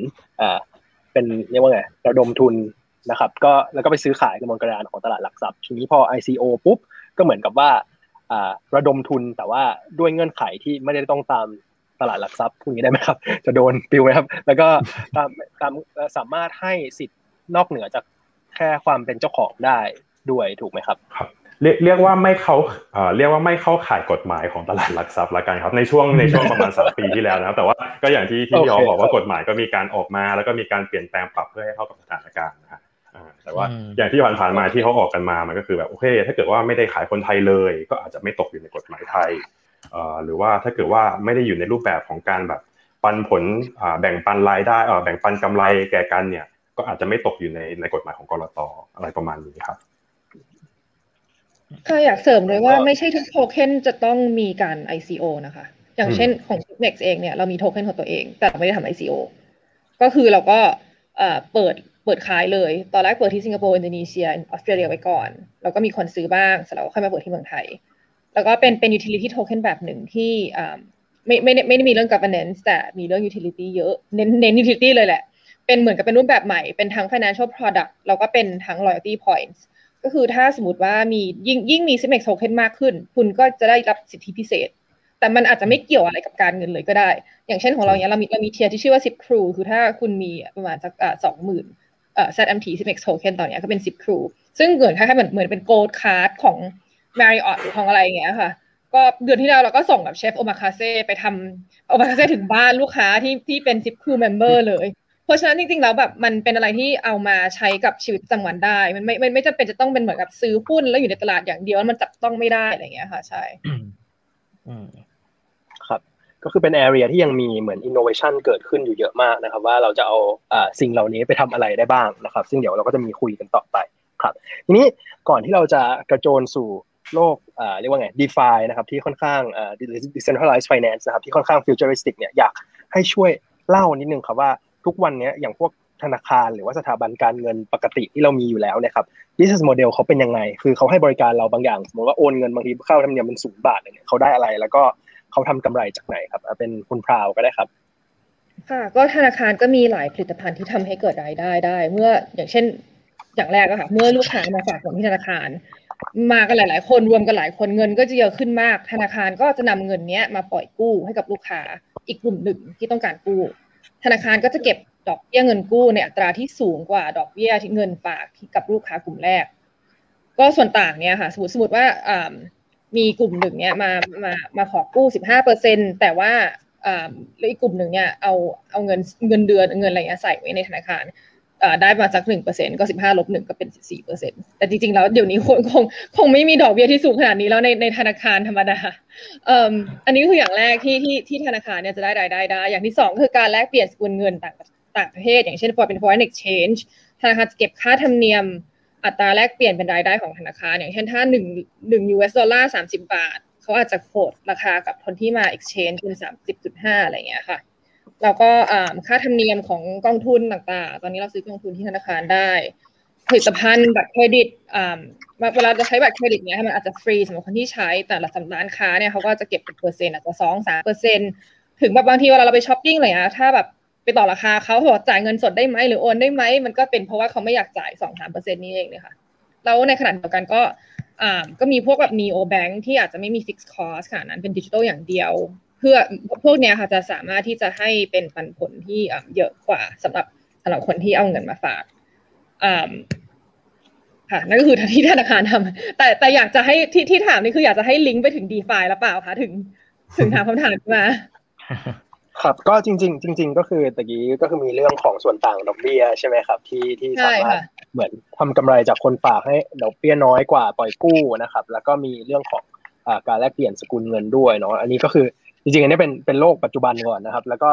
อันหนึ่งที่เรากำลังจะคุยกันนะครับ ก็คือเป็นเรื่องของอยู่ในไตเติลของไลฟ์ด้วยนะครับ ก็คือ decentralized finance หรือว่า DeFi นะครับ อันเนี้ยเป็นเรียกว่าเป็น movement ก็ได้เนาะ movement หนึ่งของของของใน crypto space นะครับ ที่เรียกว่ากำลังหลายคนใช้คำว่าสร้างโลกสร้าง financial infrastructure ใหม่เลยนะครับ อันนี้จริงๆ อยาก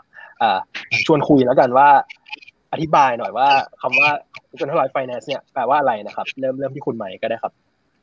ครับก็อ่า decentralized finance นะครับ ก็คือปกติเนี่ยเราจะต้องรู้จักเอ่ออย่างของแบงค์เนี่ยเขาเรียกว่าเป็นเป็นเหมือน centralized finance เนาะก็คือว่าพวกพวก Data ว่าคุณมีเงินอยู่เท่าไหร่เนี่ยมันมันถูกเก็บอยู่ในแบงก์ตอนนี้เราไม่ไม่ได้แชร์ไม่ได้แชร์ใครเลยแต่การที่มัน decentralized ก็คือว่าเฮ้ยคือตอนจะเข้ามาใช้ centralized finance ได้หนึ่งคุณต้อง KYC เราต้องรู้ละคุณเป็นใครดูนี่นั่นอันนี้นะครับ อันที่สองคือ centralized finance เนี่ยก็มีโอกาสมีสิทธิ์ที่จะบอกว่าเฮ้ย ไม่ให้คุณใช้นะได้เหมือนกันอะไรอย่างเงี้ยครับdecentralized เนี่ยต่างกัน decentralized เนี่ยมันมันเอ่อแล้วตัวกับ centralized เนี่ย centralized เนี่ย operation ด้านหลังเนี่ยก็คือแบบเราเอออย่างยกตัวอย่าง condition ในการปล่อยกู้นู่นนี่นั่นเนี่ยครับอันเนี้ยแบงค์ไม่เคยแชร์ใครว่าทำไมถึงปล่อยคนนี้ทำไมถึงไม่ปล่อยทำไมถึงไม่ปล่อยคนนี้พวกเนี้ยมันจะอยู่ในองค์กรหมดเลยอะทีนี้ที่ centralized เนี่ย decentralized คือเอ่อทุกทุกอย่างตรงนี้ครับมันจะอยู่หลักๆที่เราเห็นคือจะเป็น smart contract หมดเลยนะครับคุณจะรู้ condition ทุกอย่าง หมดเลยว่าในการปล่อย smart contract เนี่ยเป็นโค้ดนะครับแล้วสมมติถ้าคุณไปไปใช้บริการมันเนี่ยบอกว่าคุณต้องการไปกู้ใช่ไหมครับ smart contract จะบอกเลยว่าคุณต้องการกู้เท่านี้คุณต้องมีสินทรัพย์ในการค้ำเท่านี้นะครับ ทุกคนเห็นเหมือนกันนี่คือกฎของเกมว่าถ้าคุณต้องการกู้เท่านี้ คุณคุณคุณต้องเอาเงินมาค้ำเท่านี้ครับ ทุกคนเห็นรู้ตรงนี้หมดเลยแล้วทุกคนฟรีที่จะเข้าไปใช้งานมัน ไม่มีใครบอกคุณว่าคนคนนี้ใช้งานไม่ได้ มันเป็นโค้ด คิดภาพเหมือนตู้กดน้ำอยู่ตู้กดน้ำเนี่ย คุณถ้าคุณไป interact กับมันเนี่ยมันไม่มีใครห้ามคุณไม่ให้กดน้ำนะครับ คุณเข้าไปกดใช้งานได้ตลอดและอีกอันคือนอกจากความโปร่งใสของโค้ดเนี่ยคุณคุณ คุณสามอีกอันคือว่าความความโปร่งใสของโค้ดนั่นก็คือแบบในในธนาคารเนี้ยการเงื่อนไขการปล่อยกู้เนี่ยมันมีมันมีอยู่แต่ว่าเขาไม่เปิดเผย อีกอันนี้อีกอันก็คือว่ากฎอันเนี้ย smart contract อันเนี้ย มันจะไม่มีการเปลี่ยนแปลงคุณสมบัติอีกอันที่สำคัญของ smart contract คือ immutable นะครับมันคือโค้ดมันมาเป็นยังไงเนี่ยตู้กดน้ำเราเนี่ยมันเป็นยังไงแล้ว ตู้มันไม่มีการอัปเดตเวอร์ชันรุ่นนะครับ ถ้าคุณกฎของการกู้ที่เขาเขียนมาใน smart เป็นแบบนี้ มันจะเป็นอย่างนี้อยู่ไปตลอดไม่สามารถเข้าไปแก้ไขอะไรได้นะครับ เพราะงั้นอันนี้ก็เป็นเอ่อเป็นเป็นอันนึงที่ว่าเอ้ยทำไม decentralized finance เนี่ยมันมันถึง decentralized finance เนี่ยคือหนึ่งก็คือว่ามันใครจะเข้ามาใช้งานมันก็ได้นะครับสองคือ มันโปร่งใสมากนะครับ condition rule ทุกอย่างเนี่ยมันถูกเขียนเป็นโค้ดใน smart contract หมดแล้วนะครับแล้วอันที่ 3 คือไม่มีใครไปสามารถไปเปลี่ยนแปลง smart contract ไอตัวนี้คือโค้ดมันเขียนไปแล้วเป็นอย่างนี้นะครับแล้วมันไม่สามารถไปเปลี่ยนแปลงโค้ดที่มันถูกเขียนไปได้เพราะงั้นบนบนดิจิทัลไฟแนนซ์เนี่ยเขาเรียกอย่างไรว่าโค้ด is king ก็คือโค้ดมันมาอย่างไงคุณถ้าคุณเชื่อโค้ดคุณเข้าไปใช้บริการได้เลย ถ้าคุณไม่เชื่อโค้ดก็ไม่ต้องใช้นะครับไม่มีใครห้ามคุณหรือป้องกันคุณในการที่เข้าไปใช้งานพวกนี้ต่างๆ ครับมีพี่ฮอมมีอะไรเสริมไหมครับ โอเคครับ ก็จะเห็นเห็นด้วยนะครับกับกับทางคุณไม้ก็เดี๋ยวผมอาจจะพูดในเชิงที่เป็นแบบทั่วไปหน่อยฉายฉายภาพหนึ่งที่เป็นทั่วไปหน่อยก็คือ เอ่อตัวตัว d e f านี่ไม่แน่ใจคุณไหมเรียกชื่อย่อมาแล้วใช่ปะ Decentralized Finance ใช่ป่ะอยู่อยู่อยู่บนหัวข้อไลน์ใช่ใช่โอเคงั้นเราก็เรียกกัน d e f าเนอะคือ คือ คือ d e f าเนี่ยเป็นเหมือนเหมือนแนวความคิดใหม่ เออโดยที่พอมันเป็นแนวความคิดใหม่เนี่ย มันก็เลยกลายเป็นระบบการเงินใหม่ที่มันเกิดขึ้นนะครับ ซึ่งจริง ๆ แล้วตัวรากทางความคิดเนี่ย ผมคิดว่าย้อนกลับไปตอนประมาณตอนปี 2000 2008 เลยของ white paper ของ Bitcoin เนี่ย แล้วตอนที่ Bitcoin ออกบล็อกแรกเกิดขึ้นเนี่ย มันก็มีการจารึกเจตจำนงของ คนที่ทำ Bitcoin ระบบ Bitcoin เนี่ยเกิดขึ้นเขามองว่าเอ่อระบบการเงินแบบเดิมเนี่ย เราเนี่ยประชาชนทั่วไปอะเข้าไปใช้บริการทางการเงินใช่ไหมครับ ใช้แบบปกติเลยอย่างผม ถ้าเกิดผมเป็นคนธรรมดาทั่วไป ผมก็อาจจะใช้แค่บริการฝาก อย่างเงี้ย แต่ทำไมพอผมแค่ฝาก ผมไม่ได้ทำผิดอะไรเลย ประชาชนไม่ทำผิดอะไร แบงก์ไปปล่อยกู้เกินตัวทำให้ระบบการเงินล้ม แล้วก็มีธนาคารตอนนั้นเลเบนบาเดอร์ก็ล้ม ประชาชนไม่สามารถถอนเงินได้ ประชาชนไม่ได้ทำผิดอะไรเลยทำไมเราถึงไม่สามารถถอนเงินได้ อ่า พอมันเป็นอย่างนี้เกิดขึ้นเนี่ย มันก็เลยเกิดเทคโนโลยีใหม่ นวัตกรรมใหม่ ซึ่ง d e f าเนี่ยสืบทอดมาจากตรงนั้นว่า ถ้าอย่างนั้นแล้วเนี่ย เราที่ไม่ได้ทำผิดอะไรเนี่ย มันควรจะมีทางเลือกอื่น เราไม่รู้ว่าการที่เราฝากเงินกับธนาคารเนี่ย เขาจะทำผิดอีกไหม มันก็เลยมีทางเลือก ทางเลือกทางเลือกหนึ่งซึ่ง d e c e n t r a l i z e Finance หรือบริการทางการเงินใหม่เนี่ยก็คือทางเลือกที่เป็นทางเลือกใหม่ที่เราเนี่ยสามารถ control เงินของตัวเราเองได้ เราสามารถที่จะฝากแล้วก็ถอนเงินเมื่อไหร่ก็ได้ ซึ่งตรงนี้จริง ๆ ก็คือเราอะ control เงินของเราเอง ตรงนี้คือจุด point สำคัญที่สุดที่ระบบการเงินเดิมเนี่ยไม่สามารถให้ได้กับ กับประชาชน นะครับ เราก็เลยต้องมีทางเลือกหนึ่งเพื่อวันหนึ่งแล้วถ้าเกิดระบบการเงินล้ม เรายังมีส่วนเงินนิดนึงที่อยู่ใน d e c e n t r a l i z e Finance ที่อย่างที่คุณไม้บอกว่าเราสามารถที่จะถอนเงินเมื่อไหร่ก็ได้ เงินตรงนี้เราคอนโทรลของเราเองเนี่ย ตรงนี้แหละก็คือเป็นหลักประกันอันหนึ่งที่ประชาชนสามารถเลือกเองได้นะครับ อันนี้คือคือพอยต์หลักที่มันเกิดขึ้น อืม ก็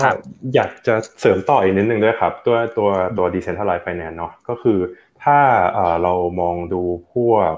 การลงทุนในหุ้นหรือกองทุนหรืออะไรก็ตามเอ่ยเนี่ย เรามักจะเห็นว่าเออมันมีขั้นต่ำในการ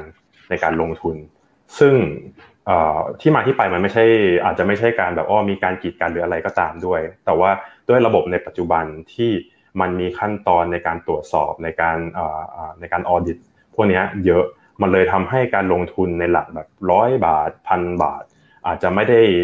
ทำให้มันไม่สามารถเกิดขึ้นได้ เพราะว่าการเราเออเราลงทุนพันบาทก็จริง แต่มันมีคอสในการแบบต้องจ้างคนมากี่คนก็ไม่รู้เพื่อแบบการดูแลเรื่องกองทุน ดูแลเรื่องการยืนยันตัวบุคคลอะไรอย่างนี้ครับ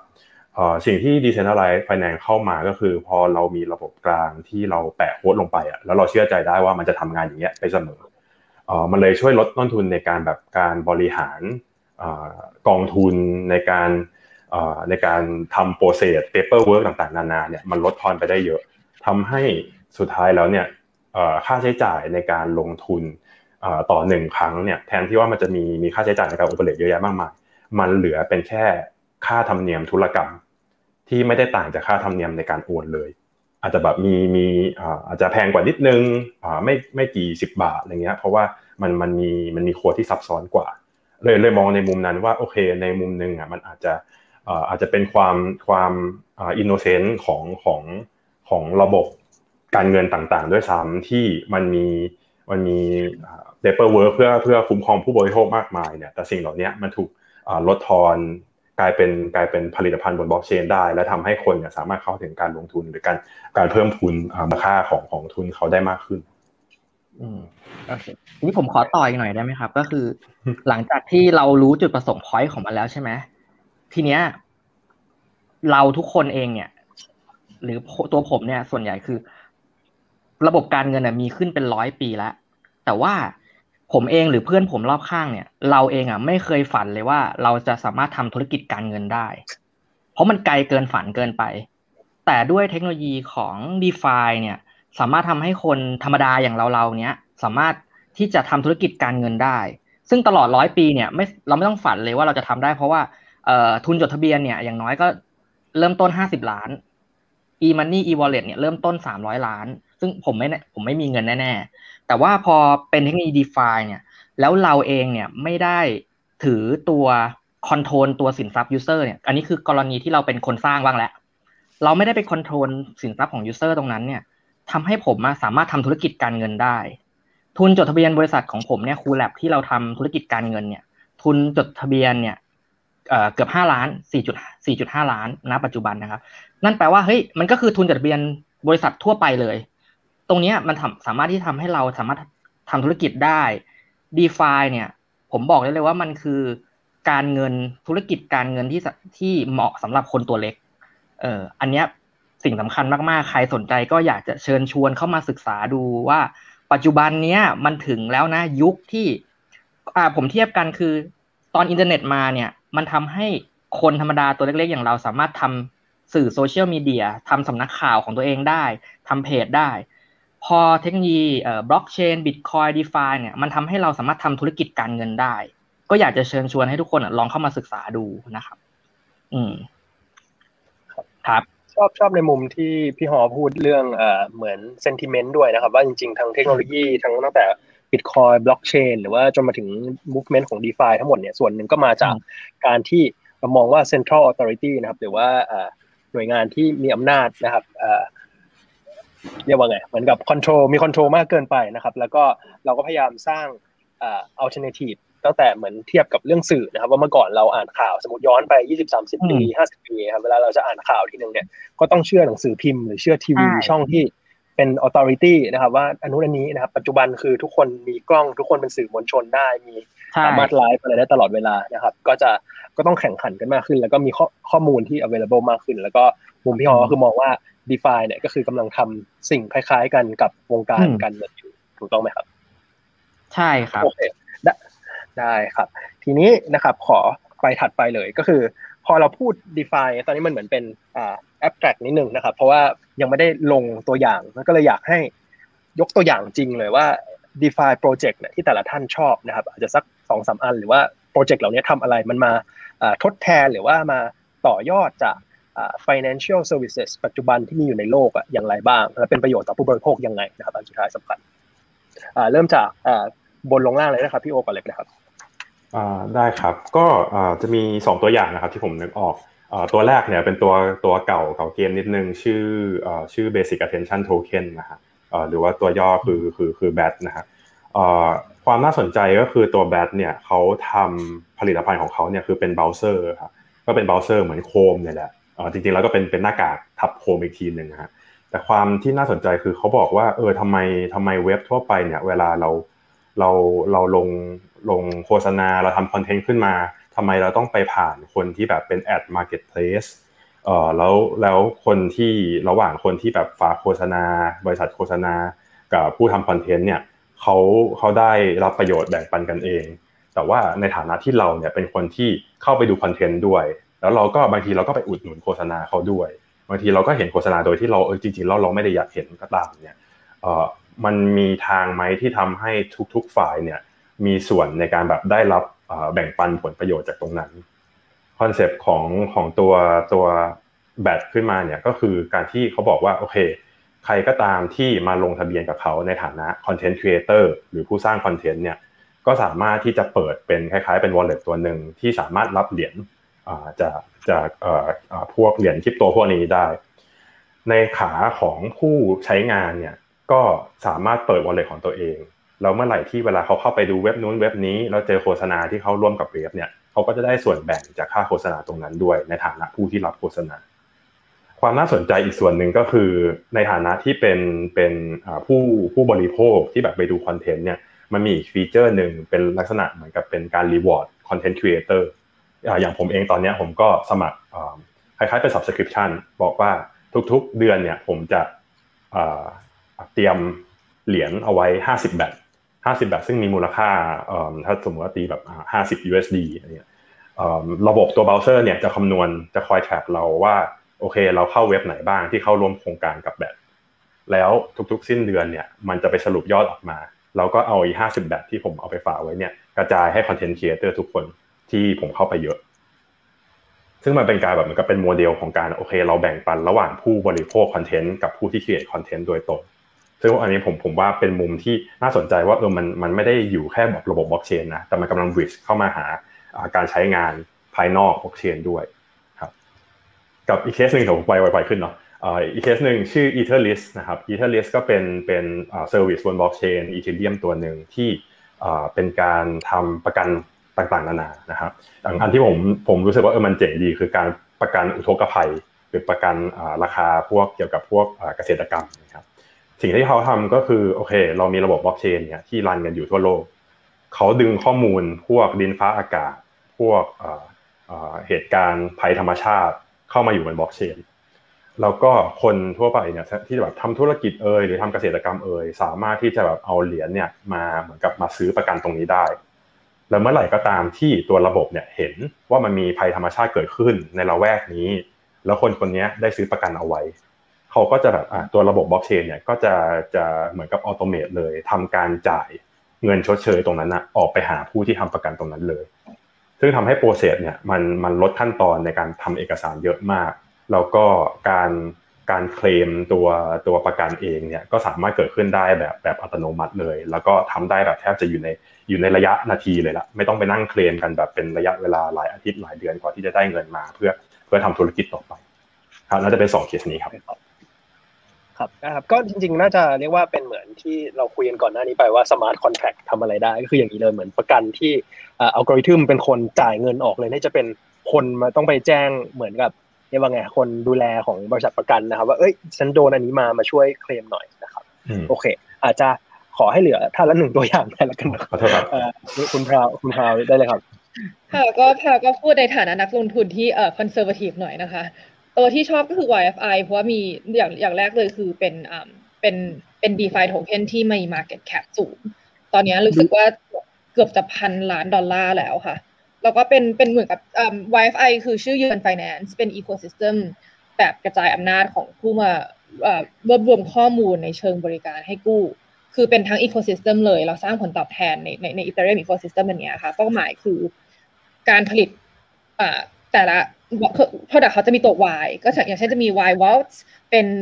เป็นตามกลยุทธ์เฉพาะเฉพาะก็คือออกแบบมาเพื่อลดความเสี่ยง แล้วก็เพิ่มผลตอบแทน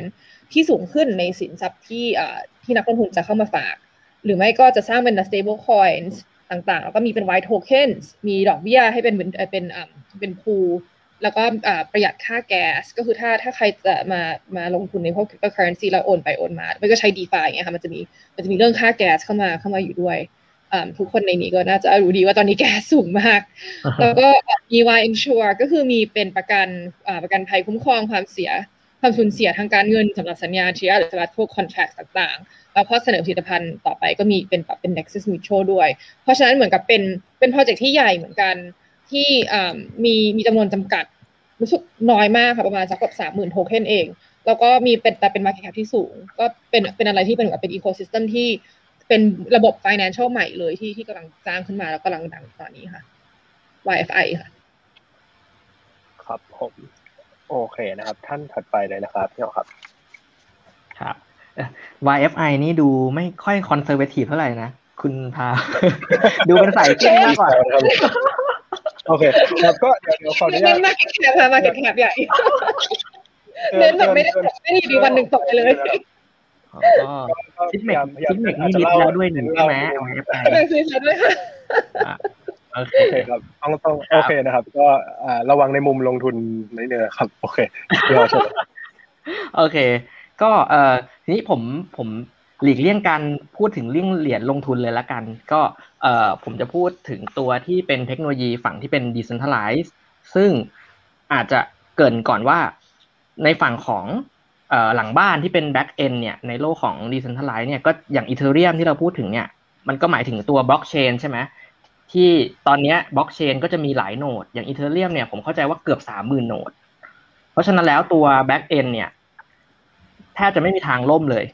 อย่างที่คุณไม้บอกว่าปิดไฟทั่วประเทศก็ยังมีบนดาวเทียมอีกนะครับ คือตัว back อ่าอยู่ไปหมดเดี๋ยวเอ่ออาจจะมีอยู่บนดาวอังคารด้วยอะไรอย่างเงี้ยแปลว่า back end เนี่ยไม่ล่มเลย แทบโอกาสน้อยมากนะครับ แต่ทีเนี้ยมันก็จะมีจุดคอขวดอยู่ที่หน้าบ้านนะครับ ตัวเว็บไซต์ ปัจจุแต่ปัจจุบันเนี่ยมันมีจริง ๆ ก็มีมาสักพักหนึ่งแล้วแหละ เทคโนโลยีที่เรียกว่าเอ่อ distributed web อ่าซึ่งตัวโปรโตคอลเนี่ยชื่อ IPFS อ่า ใช่ไหมครับคุณไม้ เช็คให้หน่อยถูกไหม IPFS โอเค อ่า ครับ ก็ตัวนี้แหละก็คือถ้าเราสามารถวางเว็บไซต์ของเราไปที่โปรโตคอล IPFS นี้ได้เนี่ย ซึ่งปัจจุบันก็มี node อยู่แบบสิบยี่สิบ node อะ ก็ถือว่าโอ้โหกว่าจะทำให้ล่มได้เนี่ย ก็เอ่อต้องใช้การยิงที่มหาศาลเหมือนกัน แต่อนาคตก็อาจจะมีหลาย ๆ node ที่เทียบเท่าเท่ากับ Ethereum อะไรเงี้ย ตรงนี้ก็คือป้องกันการ DDoS ได้ จริง ๆ แล้วการป้องกันการ DDoS เนี่ย ถือว่าเป็นคอร์สที่สูงนะครับ อ่า เราอาจจะใช้ตัว เอ่อ Cloudflare หรืออาจจะใช้อะไรก็ตามแต่ ปัจจุบันเนี่ยการป้องกันพวกนี้ป้องกันยากและมีคอที่สูง แต่ถ้าเกิดใช้เทคโนโลยี decentralized ตัวนี้ก็จะช่วยลดคอร์สลงได้ บวกกับอะพอเว็บเราเป็นเอ่อเป็นดีไซน์แล้ว มันก็จะเหลือโดเมนใช่ไหมครับ ซึ่งมันก็จะกลายเป็นตัว distributed web บวกกับ decentralized domain ซึ่งปัจจุบันก็มีตัวของ Ethereum name service เอาให้ใช้ ทีเนี้ยทั้งเว็บแล้วก็โดเมนเนี่ยโดนยิงเนี่ยก็ไม่เป็นไรนะครับ อ๋อ มีการอธิบาย DDoS ใช่ไหม DDoS ก็คือเป็นการโจมตีละกัน อ่า เป็นการ เป็นการโจมโจมตี เอ่อ ผมไม่แน่ใจย่อมาจาก distribute then deny of service หรือเปล่าอ่า ครับ ก็คือเป็นการโจมตีจากบอทหลาย ๆ ตัวโจมตีเข้ามาที่เราเป้าหมายคือเราอย่างเงี้ยครับ อืม ครับ ก็ ก็แนะนำเทคโนโลยีคือ IPFS บวกกับตัวที่เป็น ENS เอ่อ Ethereum Name Service ครับอืมครับผมโอเคครับก็แสดงว่า DeFi เนี่ยไม่ไม่จำเป็นต้องเป็นเรื่องลงทุนอย่างเดียวเนาะก็จะมี service อื่นๆที่อ่ามาช่วยในมุมของอ่า functional เทคโนโลยีใหม่ ๆ ด้วยครับเชิญคุณไม้ต่อเลยนะครับแล้วเป็นโปรเจกต์ของผมตัวที่คิดว่าแบบว่าน่าจะ ที่ผมชอบที่สุดละกันคือ Uniswap นะครับ Uniswap เนี่ยเป็นเขาเรียกเป็น decentralized exchange นะครับก็คือปกติคุณไปแลกแลกเอ่อแลกโทเค็นเนี่ยคุณก็ไปแลกใน exchange เอ่อทั่วไปอย่างเช่นแบบ Zipmex นี้นะครับแต่ว่าอันเนี้ยสมมติถ้าคุณอยู่บน Ethereum เนี่ยคุณอยากจะแลกโดยที่ไม่ผ่าน central exchange ไม่มีตัวกลางเลยจะแลกยังไงครับ Uniswap เกิดมาเพื่อสิ่งนั้นที่คุณสามารถแลกโทเค็นกันได้โดยที่ไม่ไม่มีตัวกลางใดๆทั้งสิ้นครับ Uniswap เนี่ยมันเป็นเขาเรียกว่าเป็น moment zero to one ของ DeFi เหมือนกันที่ว่าเป็นอินปกติเวลาเราแลกเปลี่ยนเหรียญกันเนี่ยเราใช้สิ่งที่เรียกว่า order book นะครับเราก็บอกเฮ้ยคนนึง bid มาจะซื้อเท่านี้ offer มาจะขายเท่านี้เงี้ยถ้ามัน match กันถึงจะแลกเปลี่ยนกัน อันนี้เขาบอกเขาเขาคิดวิธีการแลกเปลี่ยนขึ้นมาใหม่เลยเขาเรียกว่าเป็นเป็น pricing curve นะครับแล้วมี liquidity อยู่ตลอดเวลา คุณใส่ไปเลยคุณบอกคุณมีเอ่อคุณคุณบอกคุณใส่ไปหนึ่งอีเทเรียมเนี่ยคุณอยาก มันจะโค้ดราคามาให้ว่า เอ้ย ถ้าคุณโยนเข้ามาในในในยูทอปหนึ่งอีเทเรียมเนี่ยคุณจะได้กลับไปกี่ USD ในในในในดีไซน์เป็น USDT นะครับ อันนี้มันก็แบบเออมันกลายว่ามันมี liquidity อยู่ตลอดให้คุณสามารถคุณแลกนะครับ โดยโดยผ่าน mechanism spike curve มันเป็นมันเป็น innovation ใหม่หนึ่งของของ DeFi ที่ที่แตกที่มีเฉพาะใน DeFi แตกต่างจากการ exchange ทั่วไปทั้ง ที่มีอยู่บนโลกทั้งหมดนะครับ ผมเลยคิดว่าไอ้ตัวนี้เป็นตัวหนึ่งที่ innovative มากที่แล้วคิดว่าจะเป็นตัวแรกที่หลาย ๆ คนที่เข้ามาศึกษาด้าน DeFi เนี่ยจะไปลองใช้ แล้วก็จะเป็นตัวแรกที่คนรู้สึกว่าทำอะไรครับเฮ้ยเราอยู่ดีปุ๊บเรามีเราแลกเงินมาแล้ว เสร็จเรียบร้อยแล้ว ไม่มีใครข้ามเราไม่เห็นต้อง KYC อย่างเงี้ยครับผมว่าเป็นตัวที่สร้างความประทับใจในด้าน DeFi ให้กับคนหลาย ๆ คนที่เข้ามาเริ่มเล่นลงทุนใหม่หลาย ๆ คนเหมือนกันครับ โอเคครับ อ่าเราพักไปตอบคำถามของอ่าแฟนๆกันบ้างนะครับ ก็มีอันแรกครับน่าสนใจมาก ก็ถามว่าระบบคริปโตเคอเรนซีทั้งหลายนะครับ มีการใช้พลังงานไฟฟ้าที่สิ้นเปลืองมากนะครับ ตัวอย่างในปัจจุบัน เช่นบิตคอยอะไรนะครับ พวกนี้ทำให้มันมีเหมือนคาร์บอนฟุตปรินต์นะครับ แล้วเดี๋ยวนี้มีกระแสของ ESG เนาะคิดว่าในในเรื่องนี้ถ้าถ้าคริปโตแบบเติบโตขึ้นไปอีกเยอะๆเนี่ย มันจะส่งผลต่อสิ่งแวดล้อมหรือมีผลกระทบยังไงบ้างไหมครับ มีท่านไหน อยากลุยคำถามตอบแบบนี้ คือคือผมคิดว่าอันใช้พลังงานน้อยมากในในมุมของผมนะ แต่ว่าเดี๋ยวอนาคตอะ คนที่ตัวตัวที่เหรียญที่จะใช้พลังงานเยอะเนี่ยก็จะเป็นบิตคอยนี่แหละ เดี๋ยวอนาคตอีเทเรียมเองเนี่ยเอ่อก็จะไม่ได้ใช้พลังงานในเรื่องของการขุดแล้วครับ ก็เป็นสเต็กแทน แต่ว่า มาพูดถึงเรื่องบิตคอยเนี่ย ผมมองว่าใช้น้อยมาก แล้วพลังงานส่วนใหญ่ของบิตคอยเนี่ย เป็นพลังงานทดแทนทั้งนั้น ทั้งสิ้นเกือบทั้งหมดนะครับ ซึ่งทำไมถึงผมถึงคิดว่ามันน้อยมาก เมื่อเทียบกับระบบการเงินทั้งหมดที่ที่เกิดขึ้นเนี่ยบิตคอยเนี่ยสามารถแทนระบบการเงินที่เกิดขึ้นทั้งหมดได้ได้เลย เมื่อเทียบกับระบบการเงินค่าไฟกับบิตคอยที่ใช้เนี่ย ผมคิดว่าน้อยมาก แล้วมันเป็นระบบการเงินที่เสรี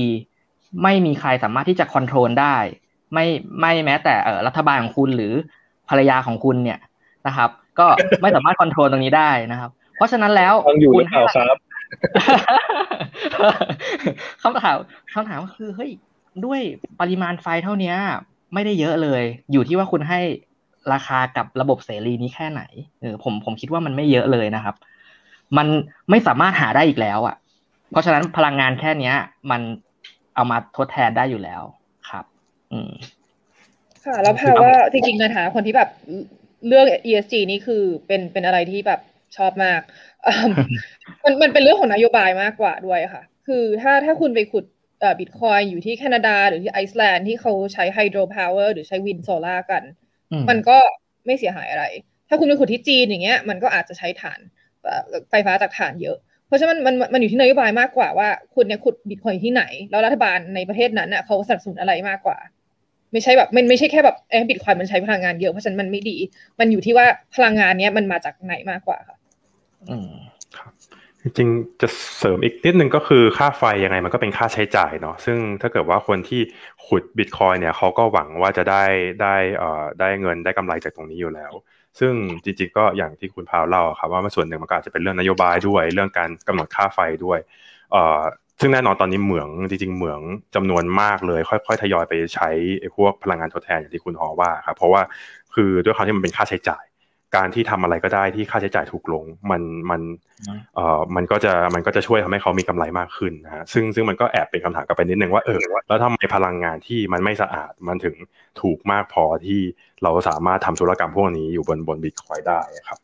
อืมผมอืมซึ่งซึ่งก็สุดท้ายก็ครับอ่าเติมอะไรพี่อ๋อครับอ๋อเติมข้อมูลนิดนึงคือ พอดีล่าสุดเนี่ยคือเพื่อนผมเนี่ยชื่อคุณแบมเนี่ยเป็นซีอของซีมายเขาทำเหมืองที่ใหญ่ที่สุดใน ในเซาท์อีสเอเชียเนี่ยเขาบอกว่าล่าสุดเนี่ยเขาไปใช้พลังงานขยะด้วย อืม อ่าน่าสนใจมากนะครับ ครับ อืม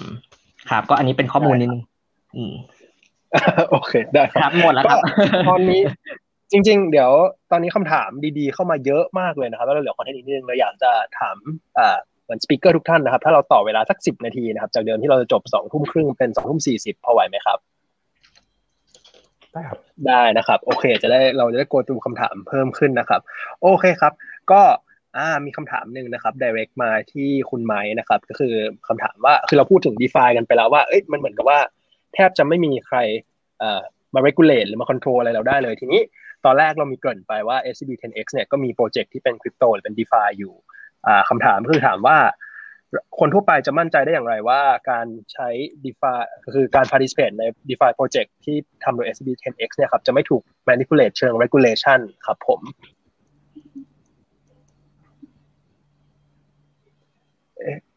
ปิดไมค์หรือเปล่าไมค์ปิดไมค์ครับ โอเคครับ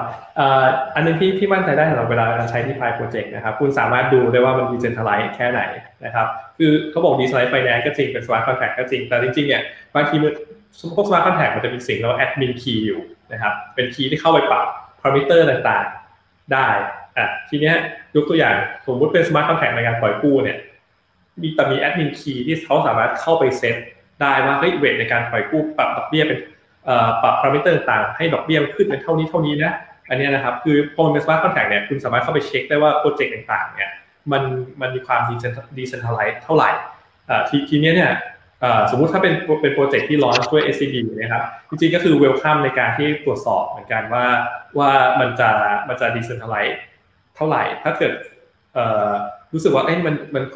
อันนึงหลายๆหลายๆเป็นท่าหลาย ๆ ที่ทำกันนะครับ ก็คือว่า เขาดีพอสมาร์ทคอนแทคก็สิ่งเขาทำคือเขาเบิร์นแอดมินคีย์ทิ้งก็คือว่าการว่า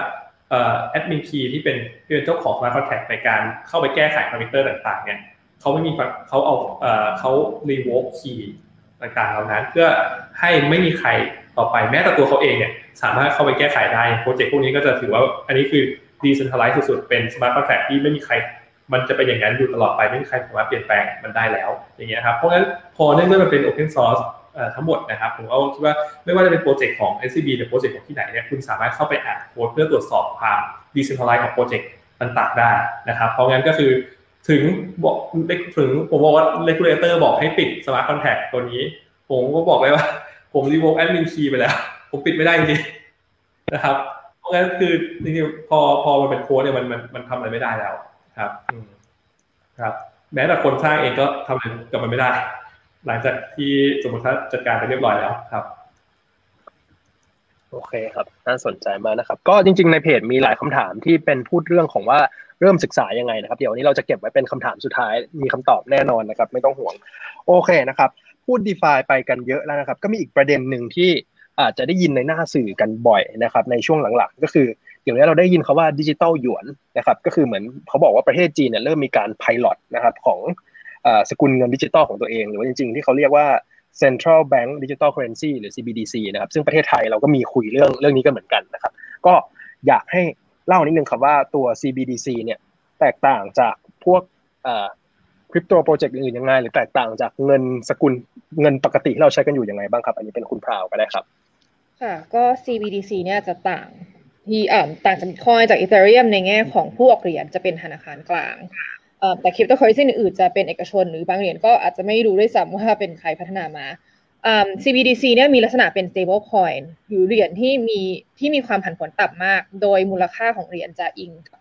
สินทรัพย์ที่ผูกไว้อย่างเช่นเงินหรือไม่อาจจะถ้าเป็น CBDC แล้วเป็นเงินของบาทหรือหรือก็เป็นก็เป็นอิงกับเงินบาทของดิจิทัลหยวนก็อิงกับเงินหยวนในขณะที่คริปโตเคอเรนซีทั่วไปเนี่ยจะไม่ไม่ค่อยมีสินทรัพย์หนุนหลังเท่าไหร่ แล้วก็จะมีการผลพันผวนมากขึ้น CBDC จึงเป็นเป็นอะไรที่ไม่ไม่ได้ถือเพื่อเก็งกำไรเมื่อเทียบกับคริปโตเคอเรนซีอื่น เพราะว่าวัตถุประสงค์ของ CBDC เนี่ยต้องการให้เป็นตัวแทนของเงินจริง ๆ ที่เราใช้อยู่เลย ซึ่งมีมีความเสถียรภาพไม่ต่างกับเงินที่เราใช้อยู่ใช่ค่ะเราอ่าเมื่อกี้ถามต่อนะคะมีสองประโยชน์ของ CBDC คือยังไงครับต่อต่อแบบคนทั่วไปหรือว่าต่อมุมของรัฐเองเนี่ยครับ ก็เออถ้าคิดถึงคุณคิดว่าแบบตอนนี้เวลาเราเราจะเอ่าซื้อของหรือจะจะซื้อของเนี่ยค่ะ ก็คือมีก็คือเหมือนกับมันง่ายมาก เพราะว่าเงินสดเนี่ยเราก็แค่ให้ให้อีกคนหนึ่ง แต่จริงๆแล้วมัน drawback คือเราต้องเจอกันถึงจะให้เงินได้ ถ้าถ้าเป็นถ้าสมมติว่าซื้อแบบเป็นรถหรือเป็นอะไรอย่างเงี้ยเราก็ไม่สามารถที่จะหิ้วเงินสดบางคนอาจจะหิ้วได้แต่ว่าส่วนมากคงหิ้วไม่ได้เพื่อไปซื้อรถคันนั้นใช่ไหมคะอีกแบบหนึ่งก็คือการชำระเงินระหว่างกลาง ก็คืออาจจะเป็นการโอน หรือใช้เดบิตใช้เครดิตการ์ดหรือใช้เช็ค หรือแบงค์เป็นอ่าเป็นการเป็นการอ่าที่ทำเป็น payment ที่ไม่ต้องคือไม่ต้องอยู่ด้วยกัน ไม่ต้องไปเจอกันเราทำก็ได้ แต่ว่ามันก็จะมีคนอยู่ตรงกลางที่ต้อง execute ตอนนี้ ก็คือต้องเป็นผ่านธนาคารต้องเป็นผ่านอะไรอย่างเงี้ยค่ะ แต่ว่าทีเนี้ย CBDC เนี่ยก็คือจะทำให้แบงก์ชาติหรือหรือหรือธนาคารกลางของประเทศอื่นเนี่ยลดคอสในการที่เขาจะต้อง ชำระของเงินทานี้ค่ะ แล้วก็รูปแบบเหมือนก็จะเปลี่ยนไปในในเชิงของว่ามันจะเป็นมันจะใช้เป็นบล็อกเชนเทคโนโลยีมากขึ้น แทนที่จะเป็นเหมือนแค่เป็นการโอนเงินอย่างเดียว ครับ ก็คือแสดงว่าจริง ๆ สมมติว่าถ้าเกิดเราเริ่มสมมติว่าประเทศประเทศหนึ่งแล้วกันยังไม่พูดประเทศไหนนะก็ใช้ใช้มี CBDC ขึ้นมาก็แทนที่เขาจะเสียต้นทุนในการแบบว่า maintain เงินสดเนาะคือสมมติว่าเรามีเงินสดหมุนเวียนอยู่ในระบบเนี่ย แบงค์พอเก่าปุ๊บเราก็ต้องเอากลับไปเข้าไปในระบบใหม่แล้วก็ปริ้นแบงค์ใหม่ออกมาใช่ไหมคนไม่ได้ใช้แบงค์เก่าๆตลอดเวลาทีนี้พอเป็น CBDC หรือว่าเงินในระบบหมุนเป็นดิจิตอลมากขึ้นเนี่ยต้นทุนตรงนี้ก็ลดลงใช่ไหมครับก็ก็จะใช่ค่ะแล้วก็ลดความเสี่ยงในในการชำระเงินลดลดการ human error ในการโอนผิดอะไรอย่างเงี้ยค่ะอืมครับอีกการที่ที่อยากเสริมนะครับของ CBDC เนี่ยอย่างของของ CBDC จีนเนี่ยสิ่งที่มันทำให้มันกลายเอ่อเนื่องอันแรกที่คุณเอ่อตัวคุณพาวพูดว่าหนึ่งมัน มันลด cost ในการเอ่อ physical money แล้วอย่างต้องไปโลกศาสตร์เนี่ยไปไปเอาเอาแร่ต่างๆเนี่ยทำเป็นเหรียญอย่างหรือว่าต้องการทำแบงค์ที่ complicate มากในการที่ว่าต้องเอา UV เช็คได้วันนี้คือแบงค์จริงแบงค์ปลอมเนี่ยมันหนึ่งมันลด cost ตรงนี้ไปแล้วสองสิ่งที่ทำคือมันทำให้เงินเนี่ยมันสามารถเป็น programmable ได้เพราะมันอยู่บนบล็อกเชนแล้วเนี่ยแค่ว่าอย่างผม CBDC จีนนะครับเขาสามารถวาง monetary policy พวกควบคุมเงินเฟ้อต่างๆเนี่ยผ่านเอ่อผ่าน smart contract ในการที่เขา สร้าง CBDC ออกมาได้นะครับ เพราะงั้นแทนที่เอ้ยผมบอกผมต้องการคุมเงินคุมเงินเฟ้อผมแบบพยายามเรียกเงินกลับมาทั้งหมดเนี่ยทีเนี้ยไอการไอนโยบายเงินเฟ้อต่างๆมันสามารถ encode เป็นเป็นโปรแกรมได้หมดเลย เพราะงั้นมันจะลด cost ในการที่เขาต้องดีลกับ physical money ไปเยอะมาก อันที่อันอันต่อมาคือมันเรื่องการเก็บภาษี อันนี้ อันนี้เห็นอย่างชัดเจน เพราะว่าพออยู่บล็อกเชนเนี่ยคือมันมี trace ของทุกคนว่าว่าคนเนี้ยจ่าย ให้คนนี้นู่นนี่นั่นเพราะฉะนั้นคุณไม่สามารถเนี่ยเอาหยวนเอาไปเอาไปหยวนเรื่องอะไรเงี้ย เพื่อเพื่อแบบเอาเงินหยวนเนี่ยถือไปให้เนี่ยใต้โต๊ะต่างๆเหล่านี้มันจะมันจะแท็กมันจะแทบทำไม่ได้นะครับแต่สิเอ่อมันมันเลยจริง ๆ ผมก็มองมองมองมุมหนึ่งนะมุมหนึ่งก็คือทางรัฐเนี่ยเป็นทูในการควบคุมประชาชนได้อย่างดีมากนะครับคุณลองลองคิดสภาพดู อ้างมาเพื่อช่วยรัฐเลยค่ะอันเนี้ยจริงจริงเปิดมาเพื่อช่วยรัฐจริงๆครับ คุณตรงลองคิดดูสมมุติผมบอกว่าคุณตรงเนี่ยคุณตรงไปทำผิดละกันอะทีเนี้ยทำไปทำความผิดอย่างหนึ่งร้ายแรงนะครับ ผมบอกว่าคุณตรง คุณตรงไม่ต้องไปติดคุกหรอกผมยึด CBDC ผมยึดกระเป๋า CBDC คุณตัดคุณออกไปจากระบบ CBDC คุณตรงจะอยู่เมืองจีนยังไงครับ โดยไม่มี CBDC ทุกคนอาม่าอากงทุกคนจ่ายตังเป็น CBDC หมด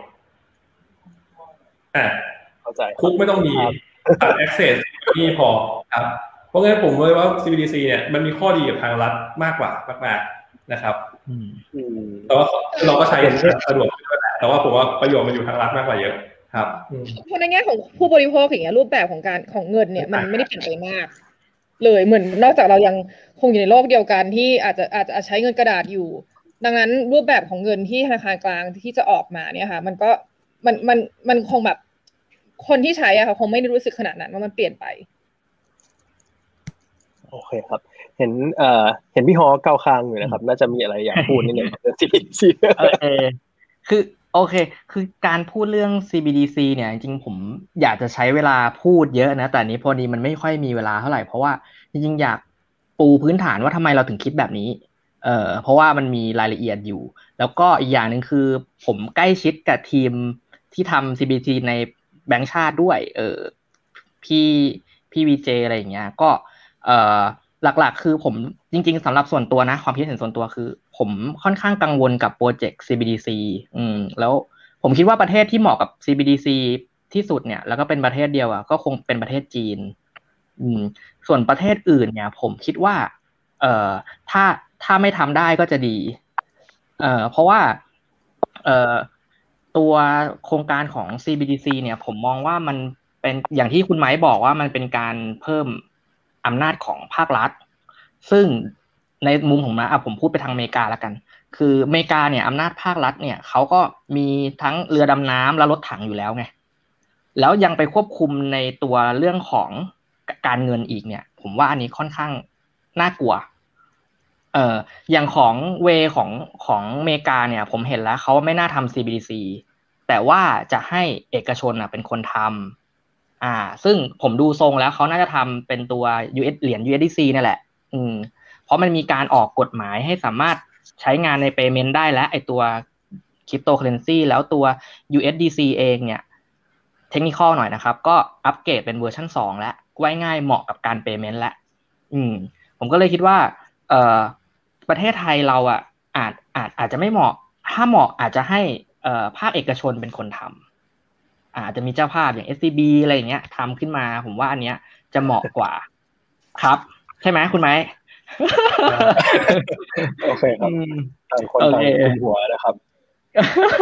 จริงอยากอยากจะเสริมอีกนิดนึงมองในมองในมุมแง่ดีนะผมผมมองว่าตัว CBDC อะเห็นด้วยว่าข้อเสียมันก็ประมาณอย่างที่ทุกท่านเล่ามาเนาะเออแต่อีกมุมหนึ่งที่มันสามารถทำได้ก็คือ เป็นเป็นระบบที่ที่ทำกับแบงก์หรือกับองค์กรเป็นหลัก แต่ว่าในลักษณะของรายย่อยอะก็อย่างที่ว่าคือกฎหมายก็ยังต้องผมมองว่ามันต้องเอื้อระดับหนึ่งที่ให้คนสามารถเอาไอ้ตัวที่แทนที่มูลค่าไทยบาทเนี่ยไปอยู่ในบล็อกเชนตัวอื่น ๆ ได้ โดยที่อาจจะมีกฎเกณฑ์กำกับว่าแบบเออ มันต้องมีการตรวจสอบได้นะ ว่ามันมันหนึ่งต่อหนึ่งไทยบาทจริง ๆ คุณมีแบบมีอีเหรียญที่มีมูลค่าเท่ากัน ฝากไว้อยู่จริง ๆ ไม่ได้ปีนขึ้นมา ผมมองมองเป็นในในแง่นั้นมากกว่าว่าตัว CBDC อาจจะเอ่ออาจจะถูกสร้างขึ้นมาระดับหนึ่งเพื่อทำให้ไอ้ระบบ network ไอ้การการเทียบการกระทบยอดตรงนี้ทำได้ แต่มันก็ต้องเปิดโอกาสให้เอกชนเนี่ยสามารถทำในสิ่งที่สามารถไปเอื้อต่อต่อการทำทำเศรษฐกิจทำธุรกิจให้ให้มีประสิทธิภาพมากขึ้นได้ด้วย ครับ โอเคครับ ก็อ่าพอเหมาะพอควรกับเวลาแล้วนะครับ ทีนี้สุดท้ายครับที่สำคัญที่สุดเลยจริง ๆ อยากให้ วันนี้เราคุยกันมาเต็มอิ่มประมาณนึงนะครับไล่ตั้งแต่ Bitcoin Ethereum Smart Contract มาจนถึง Decentralized Finance CBDC เอ่อ Regulation กฎหมายต่างๆครับเยอะมากเลยแต่ว่าในขณะเดียวกันครับก็ต้องบอกว่าอันเนี้ยเรายังแตะแค่ผิวๆมากเลยเนาะก็คือยังเป็นพื้นฐานมากๆนะครับสำหรับคนที่ต้องการศึกษาเรื่องนี้จริงจังเลยยังต้องไปศึกษาเยอะเลยเราอยากให้แต่ละท่านครับ ฝากว่าสำหรับมือใหม่นะครับที่อยากเริ่มศึกษาเรื่องนี้ควรเริ่มยังไงดี หรือว่ามีแหล่งไหนที่ recommend เลยว่าต้องไปไปอ่านไปดูที่นี่ครับ อ่า เริ่มจากข้างบนลงล่างเลยก็ได้ครับโยครับเออโอเคครับ คือไม่ไม่ได้รับการสปอนเซอร์หรือใดๆนะครับ แต่ว่าส่วนตัวส่วนตัวส่วนส่วนตัวชอบใช่เปล่าส่วนส่วนส่วนตัวชอบชอบเว็บ Bitcoin Addict ครับ ก็มองมองในมุมว่าเออเขาเขามีความแบบลงดีเทลทางด้านเทคนิคด้วย เพราะว่าตัวเหรียญมันไม่ได้มีแค่บิตคอยหรืออีเทเรียมเนาะมันมีเหรียญแบบเยอะแยะแบบหลายร้อยหลายพันตัวเลย ความยากก็คือคล้ายๆหุ้นนะครับว่าเราจะรู้ได้ยังไงว่าว่าพื้นฐานของหุ้นตัวนั้นน่ะธุรกิจนั้นทำอะไรมีมูลค่าอยู่มากน้อยแค่ไหน รู้สึกว่าในในแง่ของของตัวตัวสื่อตัวบิตคอยเองค่อนข้างที่จะลงลึกในแง่ของของว่าโอเคแต่ละโปรเจกต์จะทำอะไร ผมเลยแนะนำในแง่นั้นว่าเออถ้าเกิดอยากศึกษาว่าโปรเจกต์นี้ทำอะไรกันแน่ ในรูปแบบภาษาไทยเนี่ยอาจจะที่นั่นน่าจะเป็นซอสที่ดีที่หนึ่งครับ แล้วก็เออเออนะครับ อันเดียวพอครับ คิดว่าเขาเพิ่งเพิ่งออกอ่าหนังสือภาษาไทยมาด้วยนะคะปิดทำพอยต์พอยแมนใช่ค่ะแต่ถ้าเป็นภาษาภาษาอังกฤษอะค่ะแนะนำ The Bitcoin Standard เป็นเหมือนกับเป็นไบเบิลของ Bitcoin เลย แล้วก็ถ้าถ้าถ้าไปอ่านเนี่ยจริง ๆ แล้วว่าชื่อเนี่ยมันคือบิตคอยแต่ว่าเขาปูเรื่องมาตั้งแต่ต้นว่าเงินเนี่ยมาจากไหนมาจากมาจาก gold standard หลังจากนั้นเนี่ยกลายเป็นแบบไหนบ้างอะไรอย่างเงี้ยค่ะ คือเหมือนกับมันมันมันเป็นหนังสือเศรษฐศาสตร์ด้วยซ้ำไม่ได้ไม่ได้เป็นหนังสือเชียร์บิตคอยขนาดนั้น เพื่อเพื่อปูพื้นฐานให้เรารู้ว่าว่า history of money หรือประวัติศาสตร์ของเงินเนี่ยมาจากไหนก็อาจจะคุณคุณฮอจะอ่านเล่มนี้เพราะว่าเห็นเมื่อกี้พูดเรื่องแบบ CBDC มันไม่ค่อยเข้าเกณฑ์เท่าไหร่อะไรเงี้ยถ้าไปอ่านเรื่องนี้มันก็มีเรื่องนี้คนท่านอยู่ด้วยอะค่ะใช่เป็นหนังสือที่ดีมากค่ะ แล้วก็เอ่ออีกอย่างหนึ่งคือถ้าพาไม่พูดอันนี้เดี๋ยวน้องๆท่านจะไม่ให้มาออกรายการแล้ว คือทางซิปเล็กเนี่ยมีมีเอ่อมีล้าอยู่บ่อยๆอะมีมีแบบมันมีสอนตั้งแต่วันโอวันจนแบบ advanced technical analysis แล้วก็มี learn page ด้วยค่ะ ก็ไปติดตามได้ด้วยค่ะขอบคุณครับครับ ก็เอ่อหนังสือที่ที่คุณพาวบอกเหมือนอาจารย์พิริยะเขากำลังแปลอยู่ ผมคิดว่าใกล้เสร็จแล้ว อืม Bitcoin Standard ก็ผมก็รอซื้ออยู่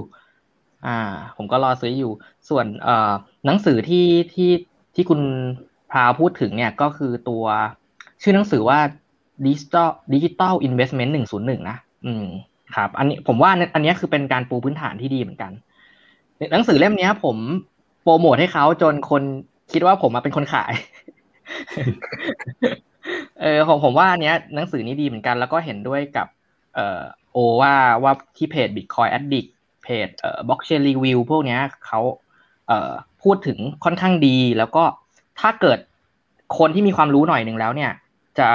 ตัวรายการที่ชื่อว่า DeFi What the Finance เนี่ย อันนี้ผมว่าลงลึกเกี่ยวกับ DeFi เลยก็ลองติดตามดูครับอืมถ้าถ้าเป็นของต่างชาติล่ะครับ มีถามมาในคอมเมนต์เอ่อถ้าต่างชาติ เอาจริงต่างชาติเนี่ย ผมเนี่ย ถ้าถ้าเป็นตัวผมเองเนี่ย ผมจะไป คือเนื่องจากว่าข้อมูลมันมีน้อย แล้วไม่มีใครที่แบบมาว่างมาทำเอ่อตัวคอนเทนต์ตัวอะไรอย่างเงี้ย การตามต่างชาติในมุมของผมนะ คือ ตามที่ตัวบุคคล แล้วเขาจะคอยทวิสต์หรืออย่างไวตาลิกอย่างเงี้ย มันจะมีอะไรบางอย่างที่ถ้าเราตามแล้วเฮ้ยผลได้ได้ content ดีมาก กรณีที่คนแบบตามแบบเข้าไปลึกเลยนะ วิธีง่ายที่สุดก็อาจจะเข้าไปที่ทวิตเตอร์ของผมเนี่ย แล้วไปดูที่ผม following ใครบ้างคือ ผมเนี่ยยอมลงทุนที่ตอนที่ผมกลับมาเล่นทวิตเตอร์เนี่ย เพราะว่ามาเล่นเพราะคริปโต แล้วผมอะ unfollow ทุกคนออก แล้วก็ follow เฉพาะคริปโตคนที่เป็นคนที่เราติดตามเท่านั้น เพราะฉะนั้น following ของผมอะจะเหลือแต่วงการคริปโตต่างประเทศทั้งนั้นเลย มีประมาณสองสามร้อยคน อืมครับอืมโอเคครับ คุณไม้ครับ ครับ ก็ของของผมนะครับผมคือวิธีที่เรียนรู้ได้เร็วที่สุดคือการลงเงินจริงครับ บอกเลย คือคุณอันตรายคุณอัไม่นตต้องรายเดี๋ยวไม่ไม่รู้ไม่รู้เรื่องจริงเอ่อปิดได้สวยมากอันเนี้ยคือ หลายหลายหลายหลายหลายหลายหลายคนอย่างผมผมสอนที่ที่ออฟฟิศอะไรเองเนี่ยเยอะเยอะมากเลยอะเขาก็จะถาม อันนี้มันทำงานทำไงทำไงไง ถามรู้เรื่องไม่เท่าพอลงเองลองไปใช้งานเองแล้วแล้วแล้วเดี๋ยวจะเข้าใจเองว่าเป็นยังไงนะครับ แหล่งหนึ่งที่ผมผมแนะนำเมื่อกี้พูดถึงแหล่งในไทยแล้วผมแนะนำแหล่งต่างประเทศบ้างแหล่งต่างประเทศเนี่ยมีวิดีโอสอน DeFi แบบตั้งแต่101เลยเนี่ยของจะมีอของ DeFi Dash นะครับไป search ได้ใน YouTube เขาจะทำแบบเหมือนลากเมาส์ให้ดูเลยตั้งแต่แรกว่าไปกดตรงไหนโปรโตคอลเนี่ยมันทำงานยังไงแล้วเสร็จแล้วก็เขาจับเหมือนจับมือคุณทำเลยอะตั้งแต่เอาไปฝากเงินนู่นนี่นั่นอะไรอย่างเงี้ยครับเขาก็จะมีเป็นซีรีส์ของเขานะครับเขาทำเอ่อเขา DeFi Dash เนี่ยเขาทำ dashboard เอาไว้ dashboard ไว้มอนิเตอร์พวก การใช้ DeFi Service อันนี้ชื่อ Zapper เหมือนกันครับผมก็แนะนำว่าไปดูซีรีส์ของ DeFi Dash อันนี้ก็จะ search ใน YouTube ได้ครับ ก็จะค่อนข้างค่อนข้างค่อนข้างละเอียดมากเลยทีเดียวอันนี้นะครับ อันที่สองสำคัญมากสื่อหลักๆในคริปโตเนี่ยอยู่ที่ Twitter นะครับ เพราะงั้นคุณควรจะ follow เอ่อคุณจะควรจะตามไป follow คุณฮอนะครับ แล้วก็ดูว่าคุณฮอ follow ใครนะครับ เหล่านั้นแหละครับ เดี๋ยวเดี๋ยวคุณจะได้ข่าวสารทั้งหมดของวงการคริปโตอยู่อยู่ในอยู่ในเอ่ออยู่ในทวิตเตอร์นะครับ เพราะแต่ว่าสำคัญที่สุดคือการที่คุณอะการเงินออกมาส่วนหนึ่งนะครับ เอาเข้าซิปเน็กนะครับแล้วซื้ออีเทเรียมแล้วโยนไปสู่ wallet ของคุณเพื่อไปลองใช้ในในดีขายฟาให้กับทุกคนเลยคือพอคุณได้ตังค์หรือคุณเสียตังค์เนี่ย คุณจะรู้เรื่องเองนะครับ อืมครับโอเคครับก็อ่าขอบคุณทุกท่านนะครับ ก็จริงๆขอสรุปนิดนึงนะครับ ว่าอ่าคำว่าลองลงนี่คือ หลักหลักร้อยหลักพันก็พอนะครับ อย่าไปลงหมดตัวนะครับสำหรับใช่ค่ะคนส่วนที่มากไม่รู้ว่าหลักร้อยก็ลงได้แล้ว จริง ๆ แล้วแบบสามสิบบาทก็ได้ใช่ค่ะครับ โอเคครับ ก็เดี๋ยวยังไงจริงๆเอ่อสปิเกอร์แต่ละท่านนะครับ ก็ยังสามารถแปะลิงก์นะครับที่เอ่อที่เราคอมเมนต์ไปได้นะครับ ว่าให้ให้ไปโผล่ให้ ให้เรียนรู้เพิ่มเติมตรงไหนนะครับ ที่ที่ในโพสต์ได้เลย แล้วก็อาจจะไปไล่ตอบคำถาม ถ้ามีเวลาว่างนะครับรบกวนไปไล่ตอบคำถามของแต่แต่ละอันนี้ได้เลยนะครับ วันนี้ก็ไลฟ์ของเรานะครับ from bitcoin to decentralized finance นะครับก็คุยกันมาตั้งแต่ว่า Bitcoin กำเนิดมายังไง มี value ยังไงนะครับ จนกระทั่งถึงว่า Ethereum Smart Contract หรือ Decentralized Finance นะครับ movement เป็นยังไงนะครับ ก็ยังไงก็ใครที่สนใจเรื่องนี้จริงจังก็ศึกษาเพิ่มเติมนะครับ อาจจะเริ่มจากที่ไปตามคุณฮอใน Twitter ได้นะครับ แล้วก็อาจจะตาม อ่านพวก white paper ของแต่ละโปรเจกต์นะครับโปรเจกต์แต่ละอันเนี่ยจะมีเรียกว่า white paper อยู่แล้วนะครับ ก็เป็นเหมือนเรียกว่าไงเหมือน fun fact sheet นะครับ เป็นตัวบอกว่าโปรเจกต์นี้ทำอะไรยังไงนะครับ แล้วก็ถึงค่อยตัดสินใจลงทุนนะครับ การลงทุนมีความเสี่ยงนะครับ ผู้ลงทุนควรศึกษานะครับ โอเคครับ ก็ขอบคุณสปิเกอร์ทั้งสี่ท่านมากเลยนะครับ วันนี้นะครับ ขอบคุณพี่โอขอบคุณพี่ฮอนะครับขอบคุณพราวคุณไม้ด้วยนะครับ ขอบคุณครับครับครับสวัสดีครับพี่จบกับพี่นะครับขอบคุณครับสวัสดีครับ บ๊ายบายครับ